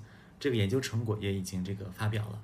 嗯，哎，那这里我会问一个问题啊，就是咱们农村学生的教材使用的应该是同年级，就小学的话，跟同年级跟同城市应该是一样的，对吧？那我会好奇，咱们在做基线的时候有没有去比较，就需要去做这个优化的时候，他们到底在同年级的时候跟那个城市里孩子，比如说常用的软件会差多少？因为这个好像挺反映问题的。这个问题确实很有趣，但是很遗憾的是，我们当时我们只呃拿了这个就是一些我们找了一些呃英语老师，还有数学老师，以及市面上一些教辅材料去设置这个题库，然后拿到农村学校里面让学生去试做。看一下学生普遍做的情况，我们并没有拿这套放到城市学校里面去，让城市学校去试做。如果有这样的话，可能能看出这样一个差别。但是我们因为只针对农村的这个学校的一个干预，所以当时没有进行这样一个活动。嗯嗯嗯，理解了。那那当时大家做了之后，我们的整体感受是什么？就是我们后面做那个优化和把它变得更简单，或者是更贴近的那个那个多吗？其实这个主要是一个呃简单题、中档题和难题的一个相互配比筛选的过程。就是假设我们有一道有一个题库，比如说里面有三千道或者五千道题目，那么我们其实是要考虑取决于是给农村学生准备的这个软件里面，它的简单题、中档题和难题的这个配比是怎样一个合适。就是可能针对城市里的学生，他们相对基础呃较好，然后。可能教材的知识已经掌握的非常扎实，他们需要的是一个呃更好的一个巩固或者是提高。那这时候可能里面简单题的可能就设上两三成，那中档题可能两三成，难题可能就设上四成。但是针对农村学生，可能我们简单题就要设的稍微多一些，中档题更占大部分，然后难题可能略微的少一些啊，就是要适配学生的这个学情去准备题库。嗯，理解了。呃，好，那那现在就是刚唐儿提到，从一九年开始，其实咱们是不止在做课后的巩固复习了嘛，也开始把计算机用到上课这个过程里，然后就是这个所谓的双师课堂嘛，也是就是那个成都七中那个案例，然后最近人物写了好几个案子里一个一个特别明显的一个一个特征。我听下来的意思是说，咱们目前这个结论。就是还还在这个实验阶段，对吧？就还没有一个完全明确的结论，但有些初步的成果是说还是非常好的。对的，就是这个双师远程的教育项目，我们是开展的英语科目，然后选取了这个将近两百所农村学校，然后在农村学校当中进行这个实验组和干预组的设计。那我们目前就是实验组是设计的，呃，就是有不同的这个组别，就包括有。呃，直播的双师授课的这种组，还有录播的这种双师授课的组，还有一种叫自我主导组。自我主导组就是说，把直播组和录播组这个线上老师授课的这些 PPT 呀、素材呀、作业练习这些全部给到线下农村老师，让农村老师依据这些材料来进行自由的这个。呃，这个组合的筛选上课，就是课程由他来定，资源提供给他，叫自我主导组。那这三个干预组，再加上一个呃对照组，对照组就是呃没有实施这个我们相关的这个信息技术干预的组。那三个干预组和对照组相比，目前的结果是，这个直播组、录播组对学生的英语成绩的提升还是明显显著的。然后，自我主导组对学生的成绩提升是不显著的，啊，有这样的一个呃结论。当然，这个结果只是基于我们开展了这个呃一年到两年实验的一个结论。那后期我们还在尝试，就是继续跟踪这批学生，跟踪到学生他六年级毕业的时候，因为我们开始干预的时候，学生是这个三年级起点的这个学生开始学英语，然后一直想要跟踪他到六年级结束的时候，看对他这个干预的短期影响和长期影响是什么。这个研究还在进行当中。嗯，那到六年级是说还是咱们一个学期的干预，还是说是一直持续到三三到六年级？就是一直持续的，就中间持续的他也没有啊间断过。他从三年级开始一直接受这个呃双师这个嗯信息技术干预组的干预，就是三年级到四年级到五年级到六年级啊。嗯嗯嗯，OK。那现在呃，这个咱们的这个频率，就是双师的这个频率是大概设设计是多少啊？比如说是一周几堂课这样的是吗？嗯目前的这个比率是，呃，本身当地学校的这个学生，大多数学校是一周安排两次英语课程，那我们这个干预的频率是，啊、也是这个一周两次的这个干预频率，就是呃一周两次的这个课程，然后我们是和这个秦西远山基金会合作，他们提供这个线上的老师、师资、课程内容等等，我们开展这个评估，然后一起来研究这个项目。那呃，基本上这个一周两次的课程的开课频率是符合当地本身的这个呃课程的开课的这个这个这个历来的这个习惯和惯例的，就是没有新增加课程，也没有减少课程。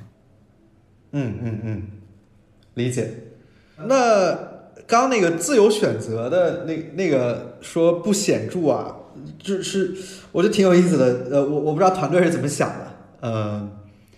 是觉得就一旦老师如果能自由选了，他就比如说倾向于还是回归自己传统那套教学模式，还是这里有什么别的因素呢？啊、就是因为我们给到老师的这个课程资源，呃，是跟他本身要上的这个英语课，应该来说内容上已经是比较契合了啊，已经是比较契合了。但是老师在具体上课过程当中，他是怎么使用这个资源的，可能情况有很多。有的老师是直接把这个资源搬过来，就看你做了一个 PPT 很好，我直接拿这个 PPT 搬过来，我不加修改就使用。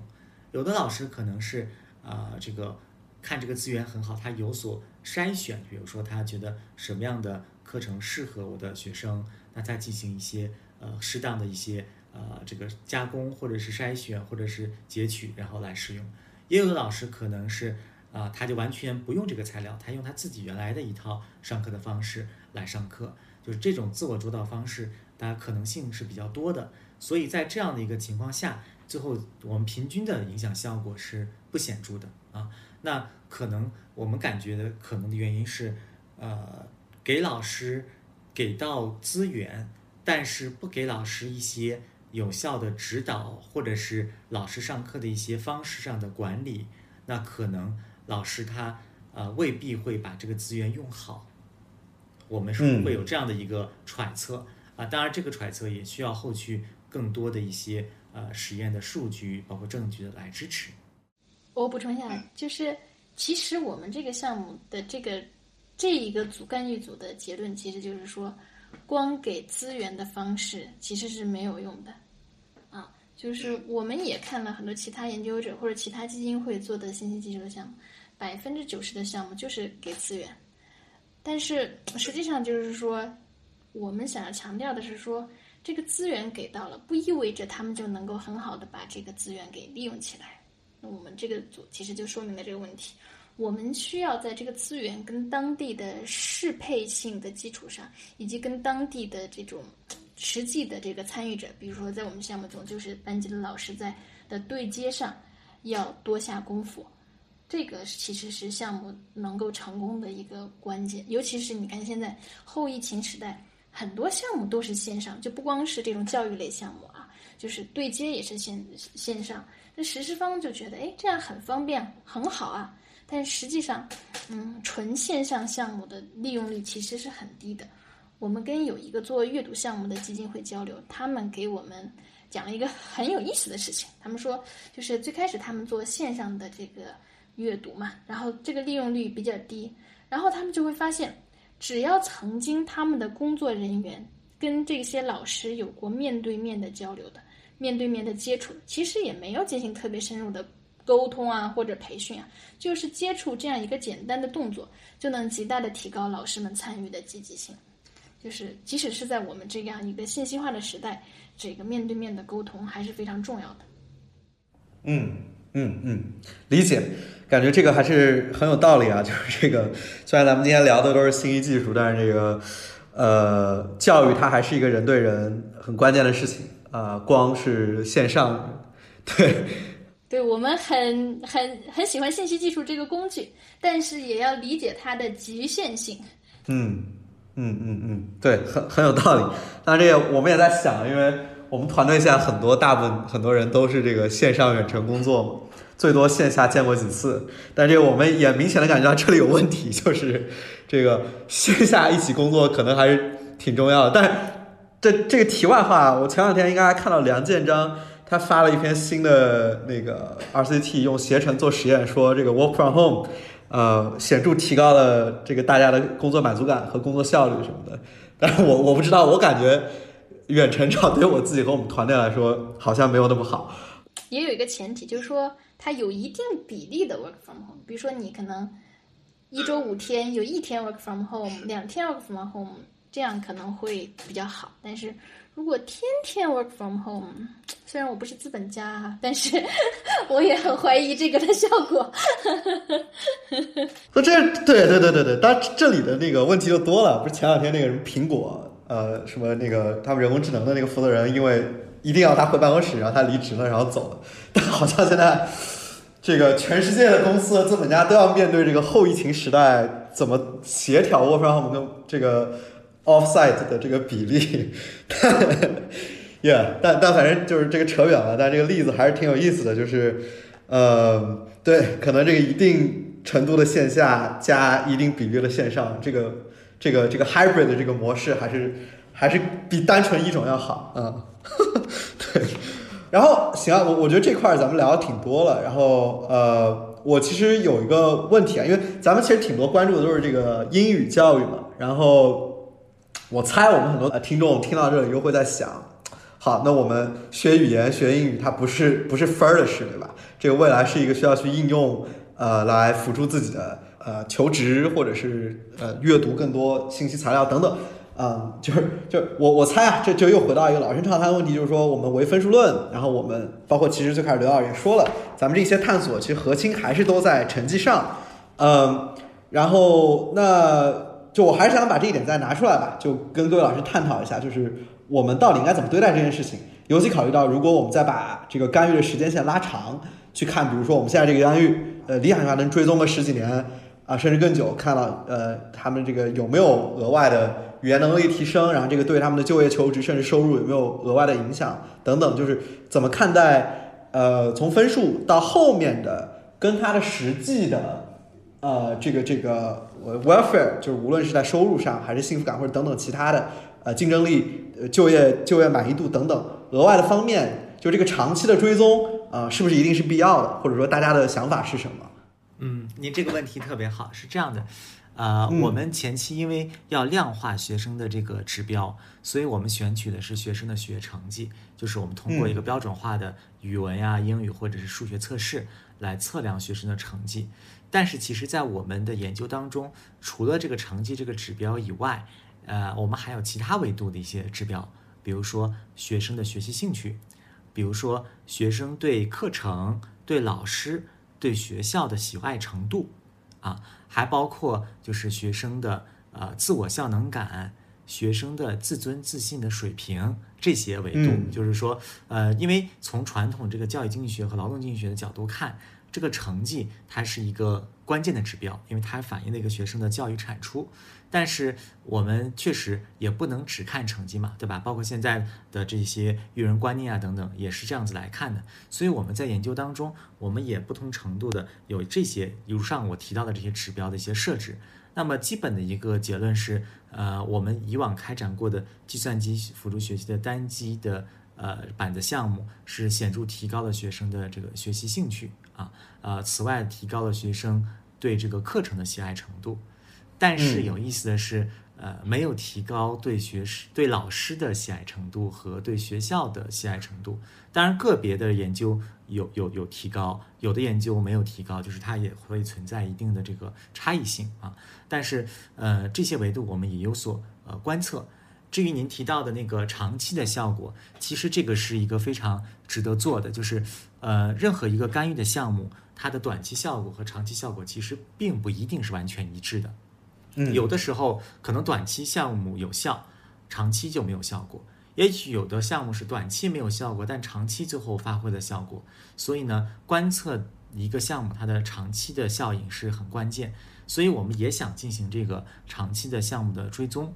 呃，但是限于这个，因为是针对这个呃低年龄段的这个学生，大多都是小学生进行追踪，那最多可能能追到他的小学毕业，啊，那可能到小学毕业以后他就上了初中或者有各自的流向，那可能我们就很难再追访到他了。因此呢，其实我们也想做这个时间跨度较大，或者说是最终时间较长的这样研究，可以更广泛的看到学生的升学意愿呀、心理健康呀、未来的就业收入的影响呀，是否能降低他的这个未来的犯罪率呀，是否能提高他的幸福感呀等等这些更广的一些维度上的一些测查，但是只是。也理想和现实它有一定差距啊，就是可能还是需要慢慢的呃后面的这个学者，包括我们继续去努力，看能不能有这样一个长时间追踪的样本，包括这里有人力的投入、物力的投入等等，可能都是需要呃这样的一些机会，能够集结起各方的力量来去做这样的一个追踪研究。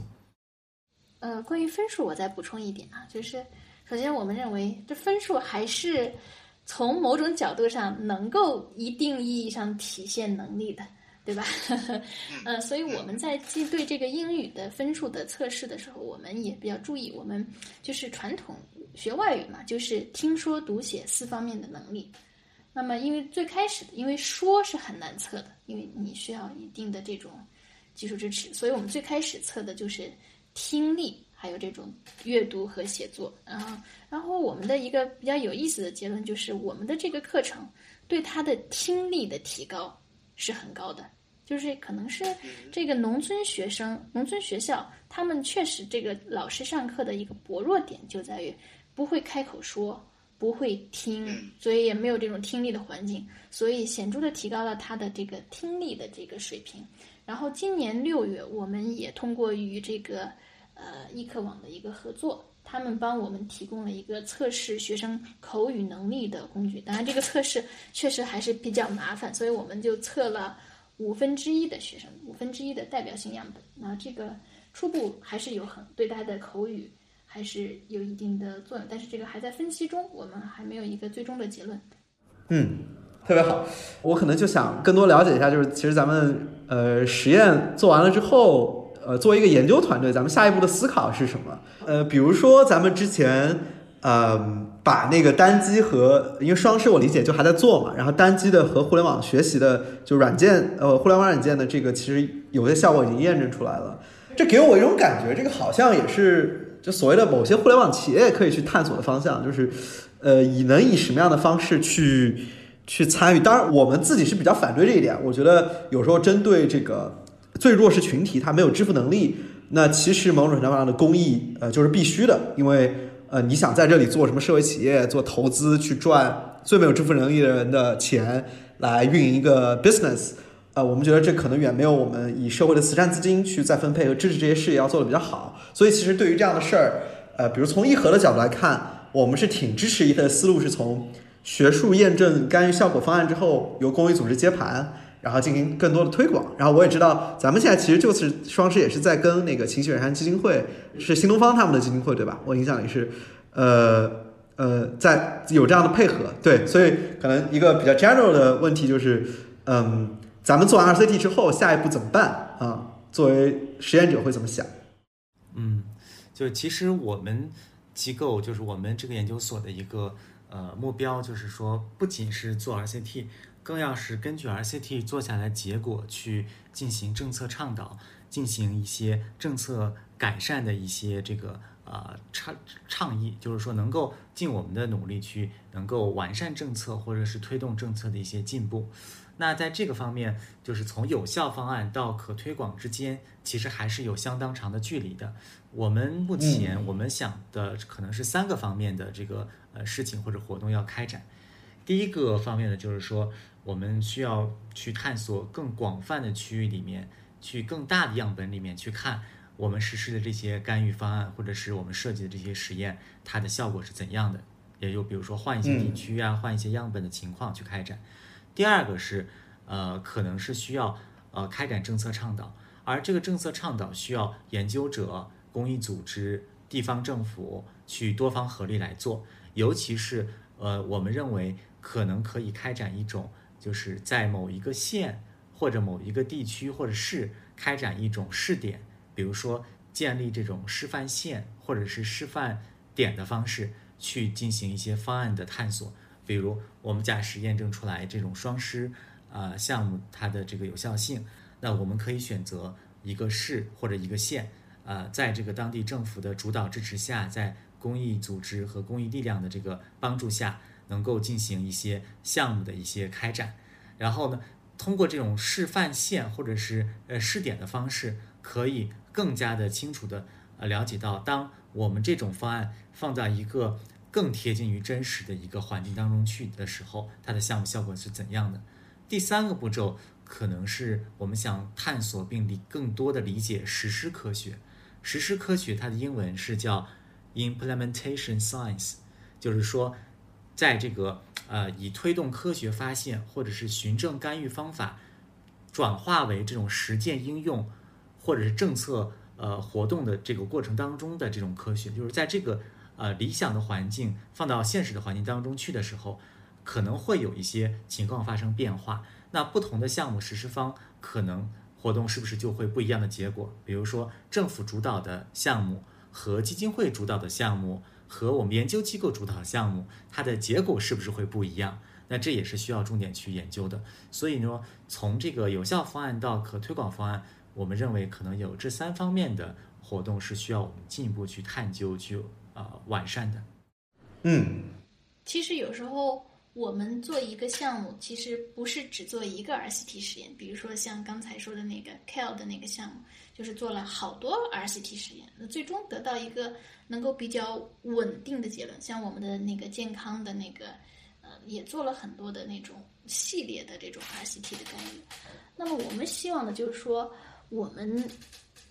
关注了这个点，在这个点。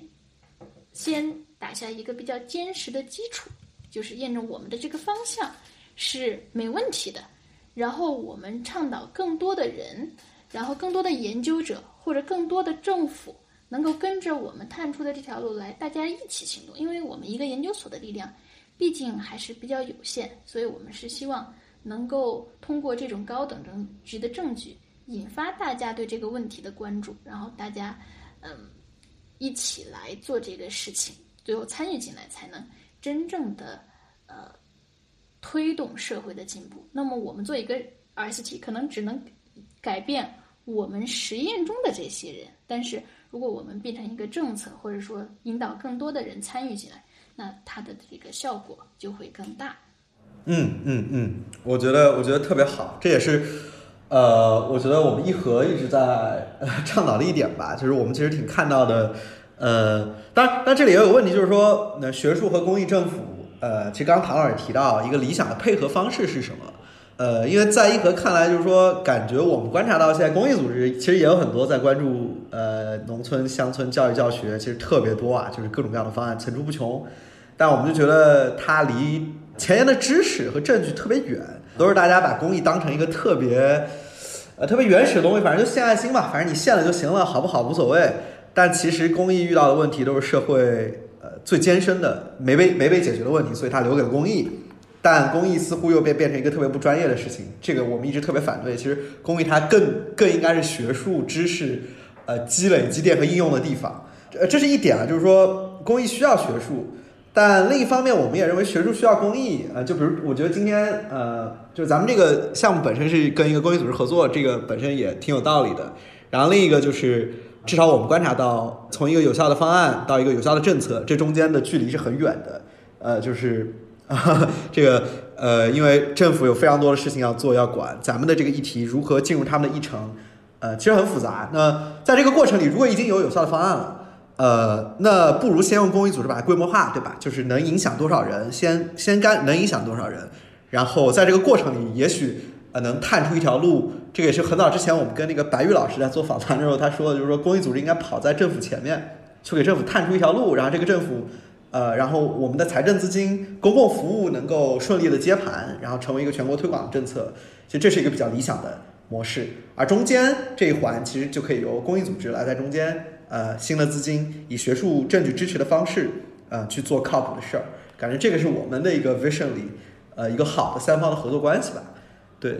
您说的很对，就是总结我们研究所的一个比较成功的一个经验，就是说我们有时候我们需要非常的。我们需要非常感谢公益组织，因为是很多公益组织、很多基金会给我们提供了相应的资金，提供了相应的支持，让我们能够做前沿的项目。就是我们除了这个利用政府的项目和资金之外，公益组织是我们的一个非常大的一个呃一个支持的来源，这是我们能做前沿项目的一个很重要的基础。我想。相关的研究者也应该更加积极的去探索跟公益组织合作的方式，这对于拓宽自己的研究视野，然后获得更前沿的研究也是很有帮助的。就是就着刘老师这个话，就接着呃来说，就是其实，在现在公益组织而言，就是。嗯，更多的其实应该是要多方合力。比如说我前面提到的这种整线的模式，或者是这种试点线、示范线的这种模式，其实就是一种可能呃未来可以进行多方合力的一种这个这个方式。比如呃，就是基于一些已经研究机构取得一些研究证据和研究基础的项目，那放到某一个县里面，县政府。呃，或者说是当地的这个县的主管部门，他能认可这样的一个方式，他也愿意提供一些政策上的支持来主导做。那么基金会它可以发挥它的这个有效的力量，比如说它的这个呃社会的动员能力呀，它的资金的这个募集能力呀等等来支持做。那研究机构呢，来发挥它的研究优势。来对整个项目开展过程当中出现的问题和环节进行梳理、评估，提供技术支持，提供支技术支撑。这样的话，就是政府主导，呃，基金会呃支持，然后学界这个参与设计，这样一个模式，可能能够探索出一条怎么能够从有效方案向这个推广方案之间的这个路径。我们认为，可能这样的方式有助于。呃，达到各方的这个目标。嗯，呃，当然，这个这个这个话，我们也也特别想说给捐赠人听啊。这个也是我们一直在说的，就是觉得这方面，一方面是我们学术呃学术机构和公益组织要往这个方向努力，但其实也是需要我们捐赠人的意识有这方面的增强。就比如我们昨天还在跟别人说，就是在在国外，这个好像由捐赠人支持的基金会去做支持非常多的研究，是特别特别正常的一件一件事情。但在中国，好像支持研究根本就不是太多捐赠人的一个视野里的事儿。然后，如果支持也是给学校捐个学院，对吧？什么清华那个万科工卫生学院捐了五十个亿，就是说，呃，咱们的捐赠人的意识要提高，就是得意识到我们的捐赠要有效，要真正的有影响力、有干预，就是一定是要是不容易的，是需要前期非常多艰深的探索，再到后期大家聚在一起把这个事儿往后推，而不是我很多捐赠人觉得。呃，当然，这个也是我们一和碰到很多大捐赠人啊，就是觉得哇，我公司商业都能做好，你公益的事儿，我随便想想不就做了吗？就其实完全不是这样，这个事儿可能远比呃，不能说远比其他难吧，就其实跟他其他事儿一样难，就都需要非常多的智力支持、资金的支持，然后大家一起往同一个方向努力。我我感觉可能第一个呃主要的一个难点问题就是，就是出资方或者是捐赠人他的这个观念和意识。还没有这个跟上国外的一些这个大的出资方的观念意识，因为现在很多增捐赠人他很难理解，就是为什么要花这么多的钱在项目的有效性评估上，他们更期待的是我把这些钱全部倾向于花在受益人身上，比如说将钱花在孩子身上，用在学校身上。但是其实很多人没有意识到说，如果说你花的这些钱用在孩子和学校身上没有效果，其实这反而是资金最大的浪费和这个无效的公益。那现在提倡的这个科学公益，其实想的就是说，也项目它有没有效果，先要进行评估，经过科学评估有效的项目，那继续去推广，才有好的坚坚实的基础。如果说评估下来没有效果，要么就是改良项目，或者说是改进项目，或者及及时的止损，就是停止这个项目。其实这个才是有效的这个，或者说是有价值的这个呃资金的使用。但是往往现在可能很多这个出资方或者捐赠人，甚至一些公益机构还尚未意识到这一点。那其实石老师也经常提到说，对于目前头部的一些基金会或者公益组织，它其实可以呃尝试去呃做一些项目的评估，基于有科学持证证据的或者高等级证据的一些项目再去推广。那这样的话，它才有更坚实的基础。但是往往现在很多头部基金会，他们的项目也没有经过这个科学的评估。那针对一些相对，比如说草根基金会或者是规模较小的基金会，那它可以怎么做呢？它可以去呃做一些就是已经验证有效的项目的模式搬过来去复制这些项目就可以了。它不用重新另起炉灶，或者是重新创新去想一些新的方案。因为就我们接触下来，呃有。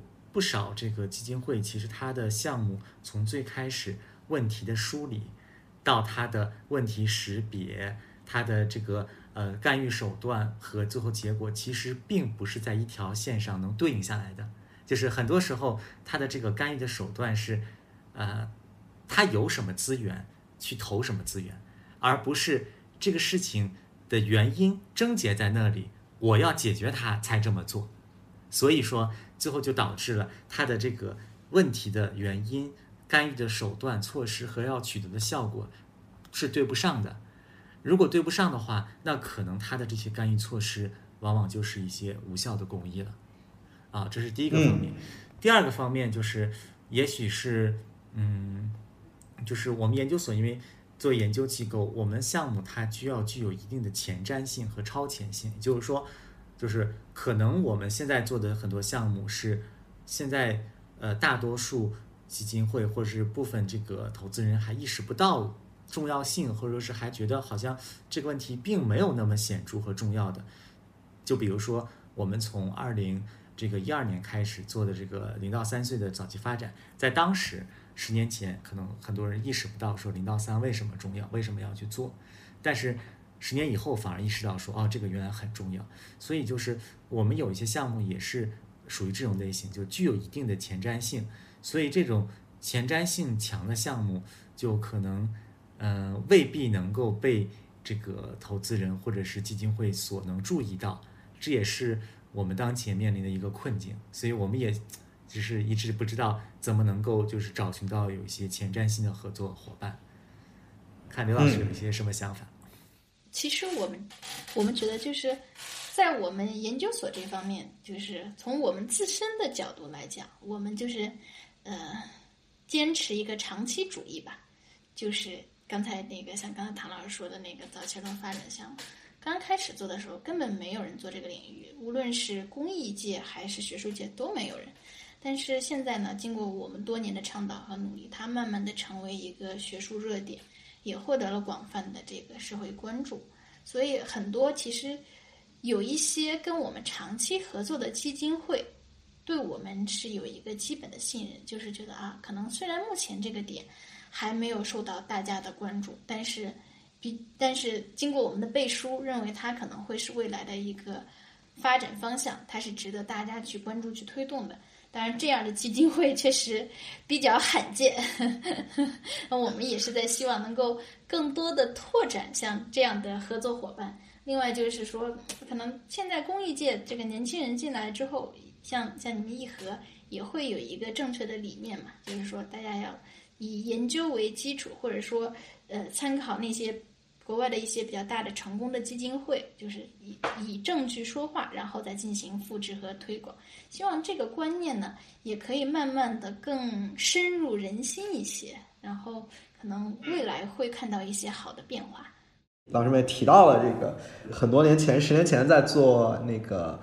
儿童早期发展的时候，还不是一个热点话题，但现在已经是一个呃，相对其他很多问题来说，挺受人关注的一个关键的问题了。那咱们除了有看到呃，这个这个信息化这一块有很多可以做的空间。呃，不知道研究所目前有没有看到一些别的特别有潜力的，在未来很可能我们会做更多工作，也很重要的这个跟农村教育、孩子们的成长、人的发展相关的重要的问题呢？呃，就是刚才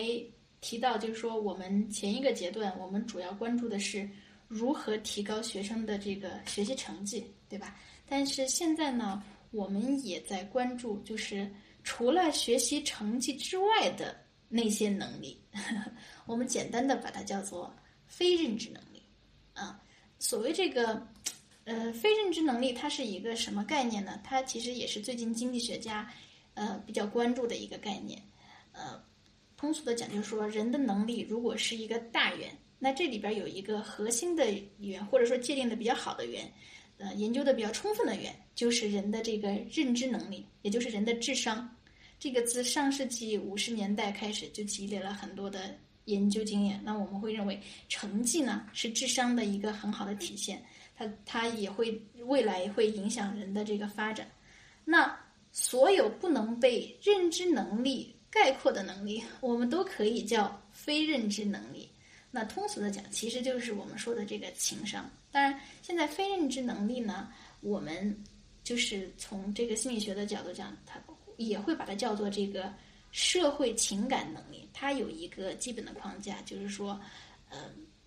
这个体系化的概念，就是说，这个能力呢，包括人的那种自我意识、自我管理的能力，他对社会的意识，他的跟其他人相处的能力，管理人际关系的技能，以及负责任的进行决策的这些技能，这个我们叫做非认知能力。然后，呃，其实我们是，嗯，我们。呃，举几个这个非认知能力呢？我们认为，其实，在当前的这个中国社会，或者说社会情感能力、非认知能力或社会情感能力这两个概念是一个一个事情啊。就是我们会认为，在当前的这个中国的这个呃这个义务教育，或者说十八岁以前的儿童中有非常重要的意义。呃，举一个例子，就是呃，二零一九年的时候，我们去访问了一个攻读学校，那。所谓攻读学校，就是录取的那些长期有问题行为，甚至已经有青少年犯罪的这样一个群体。那当你接触到这样一个群体的时候，你就会意识到，哎，其实孩子的成绩也没那么重要，对吧？他成绩不好，但只要确保他的精神、心理、行为不出现大的问题，能够很好的适应社会，那么也可以成长为一个比较好的这个社会的一个呃一份子。嗯，所以那个我们在具体跟普通学校的校长和老师进行交流的时候，呃，他们也提出说，哎，其实现在的学校缺少的不是知识教育，而是情感教育。情感教育就是他对他自身的一个认识、理解，然后他怎么跟其他人相处啊？因为农村有很多的这个留守儿童，那么大量的研究结果其实说留守儿童。他们的成绩其实并不比非留守儿童差，但是他们主要差在哪儿呢？就是他们比较突出的问题是缺少父母的陪伴和教养，出现了情感问题、心理问题，这些比较严重。所以呢，我们现在就是我们在农村教育的一个重点，就是把促进孩子的这个社会情感能力的发展作为我们的一个核心议题。嗯，有意思。呃，听起来也是一个挺好的平衡，就是咱们探索了很多跟学习成绩之后，呃，其实现在也关注到这个社会情感能力和非认知的这个软性的呃东西，其实也是对我们未来特别特别关键的一种呃技能方向。啊，那这块儿咱们呃目前有在做有探索一些什么样的干预吗？比如说呃是是什么样的方式能够呃在国际上的经验来看，什么样的方式最有效的能够提高呃乡村学生的这个非认知能力？嗯。其实我们虽然是这两年才把它作为一个核心议题，但是其实我们很早就关注了这方面的内容。呃，零七年的时候，我们当时做的第一个 RCT 项目叫做“农村寄宿制学校教师培训项目”，呃，生活教师培训项目，就是它主要是帮助呃老师给孩子们培养一些生活技能，它的效果就是减少了孩子的一些行为问题。其实这种课程呢，就是一个简单的这种非认知能力或者说社会情感能力的干预。后来我们一二年的时候，我们也是觉得这个农村的这个心理问题，也开发了相关的课程，减少这个呃缓解呃初中生的这个心理问题。其实这些都是我们前期在非认知能力方面的一些积累吧。然后这两年呢，我们现在这个项目重要主要就是说，我们开发了一个社会情感学习课程，因为国外的经验表明，就是说。哎，一说到这个心理干预，好像感觉是一个很很专业的事情，是不是说不是专业的人就不能做呢？其实不是这样的。那国外的大量的实践就会发现，哎，其实学校里的老师经过一些简单的培训，可以开展一些集体活动，让孩子们在集体活动中认识自己，然后跟他人和谐相处。这种呢，集体活动就可以培养学生的非认知能力。那么，所以我们也是借鉴这样一个思路，就是我们也开发了一套，联合相关的专家开发了一套非认知能力的培养课程。那我们现在还在试点当中。嗯嗯，有意思。但这这个听起来会让我想到。呃，就因为就公共卫生里这也有一种就是所谓的循证的心理干预和心理治疗嘛，就包括其实我们有看到，呃，有在非洲这样以证据支持的公益组织做那种就咨询小组，就是把大家聚到一块儿，然后分享自己的这个，当然那个可能更多是以所谓的治病为一个核心方向的，就是要缓解大家的焦焦虑、抑郁状，对，是个 therapy therapy session，呃。但咱们在小学这一块其实是一个更 organic，希望去去激发他，告诉他可能要怎么应对这些情绪。就是那种 therapy，它是针可以说普遍的是针对已经出现问题的人群，对吧？我们这种其实它只是一个集体活动。嗯。有有，那我们就是说对那种自我意识已经开始萌发自我意识的呃小学生，引导他们更好的处理这些。情情绪问题、行为问题是这样一种集体活动，而且我们的这种课程呢，是通过大量的游戏环节，或者说绘本共读啊这种环节来实施的。就是说，不管你现在开心不开心，你的能力高还是低，其实你都可以参与进来，它会对你有一些启示。其实这个东西就有点像什么呢？就是那个城市的小孩儿，从三四岁起，他们就要开始读大量的绘本。对吧？那个绘本里边其实也不只是认字，而是包含了大量的这种如何为人处事的一些这种实际的道理。那么，农村的孩子他因为缺乏这个家庭来自家庭教育对这方面的引导，所以呢，我们就是希望通过学校的教育来补足这方面的这个培养的缺失。嗯，哎，那这个感觉就是我们那会儿上学这种心理健康课什么。这个这个思想道德，这个类似吧。反正我我我很好奇，现在农村小学这种心理健康、心快乐成长，就这种课，他们本身有开吗？就心理课是吧？你你对你的这个思想道德和心理健康课还有印象吗？没有任何印象，感觉没有学到任何东西。现在目前的现状是，学校里开这种课，它就是老师有，包括你翻开课本，就是说。小学生应该遵守什么样的行为规范？啊，我们要要怎么要热爱什么？要讲什么？要要讲礼貌啊？什么讲文明？这些其实基本上不具有吸引力和操作性。嗯，它是一些说教的东西。对，所以我们这个课程呢，它主要是以这种是以活动为基础的，也就是说。嗯，你做了之后，你因为这个其实也是符合这种说是什么呢？就是说以学生为中心的活开展的活动，而不是老师在上面讲。这个是我们的一个比较重要的理念。哎，其实那我也好奇，当然不知道研究所有没有了解，就是感觉，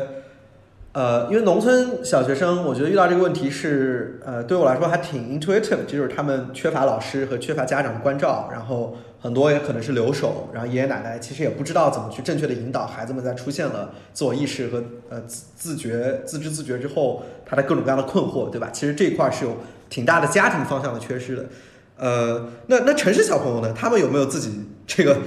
呃独特的，也会现在特别需要引导和和 cope with 的这种这种需要去干预的方向？我不知道有没有了解过。我想肯定是很多话题它是共通的，嗯比如说你认识自己的情绪，对吧？那这个无论是农村小朋友还是城市小朋友，你都需要认识自己的情绪，需要自我管理，需要与他人合作，对吧？这当然是这是我们这些课本中比较通用的内容，但是我们在我们的课本中也会加入一些我们认为对农村小朋友来说比较重要的一些内容，比如说我们有一课叫做隐形线。那隐形线这一个课，这一课呢，就讲的就是说，哎，虽然你的你喜爱的人，你的亲人，不管是谁吧，爸爸妈妈、亲人不在你身边，但是你们中间是有一条隐形线在连着你们的，就是大家还是互相关心的。就是这些是我们，这些是针对农村小朋友存在的问题，可能存在的问题，一进行一些针对性的开发一些针对性的课程。但这个肯定比例没有那么高，因为大家农村小朋友、城市小朋友普遍面临的需要学习的技能还是差不多的。嗯，有意思。呃，当然感觉这个会接入一个，就就您刚刚说城市小朋友和农村小都需要，我觉得不仅小朋友需要，可能大人也需要。这个这个接入的一个我们我们自己的学生，就是他们也都是研究生，比如说，哎，在这个开发课程的过程中也学到了很多。对，因为这个会接入一个更广泛的问题，就是现在都市不仅都市把全世界的这个心理问题和抑郁，呃，作为一个特别严重的流行病，呃，甚至就已经广泛的影响着几乎所有人了。那我感觉这种社会情感教育，它其实是作为一个预防性质的，甚至每个人都应该学习的一课，对吧？它其实有更广泛的可以接入的一个一个空间和和方向。嗯，但团队现在其实是还处于比较早期，对吧？就还没有一个呃实验成果出来，是吗？嗯，好啊，那我觉得等之后有了更进一步的进展，也期待能请老师们回来再聊一次。啊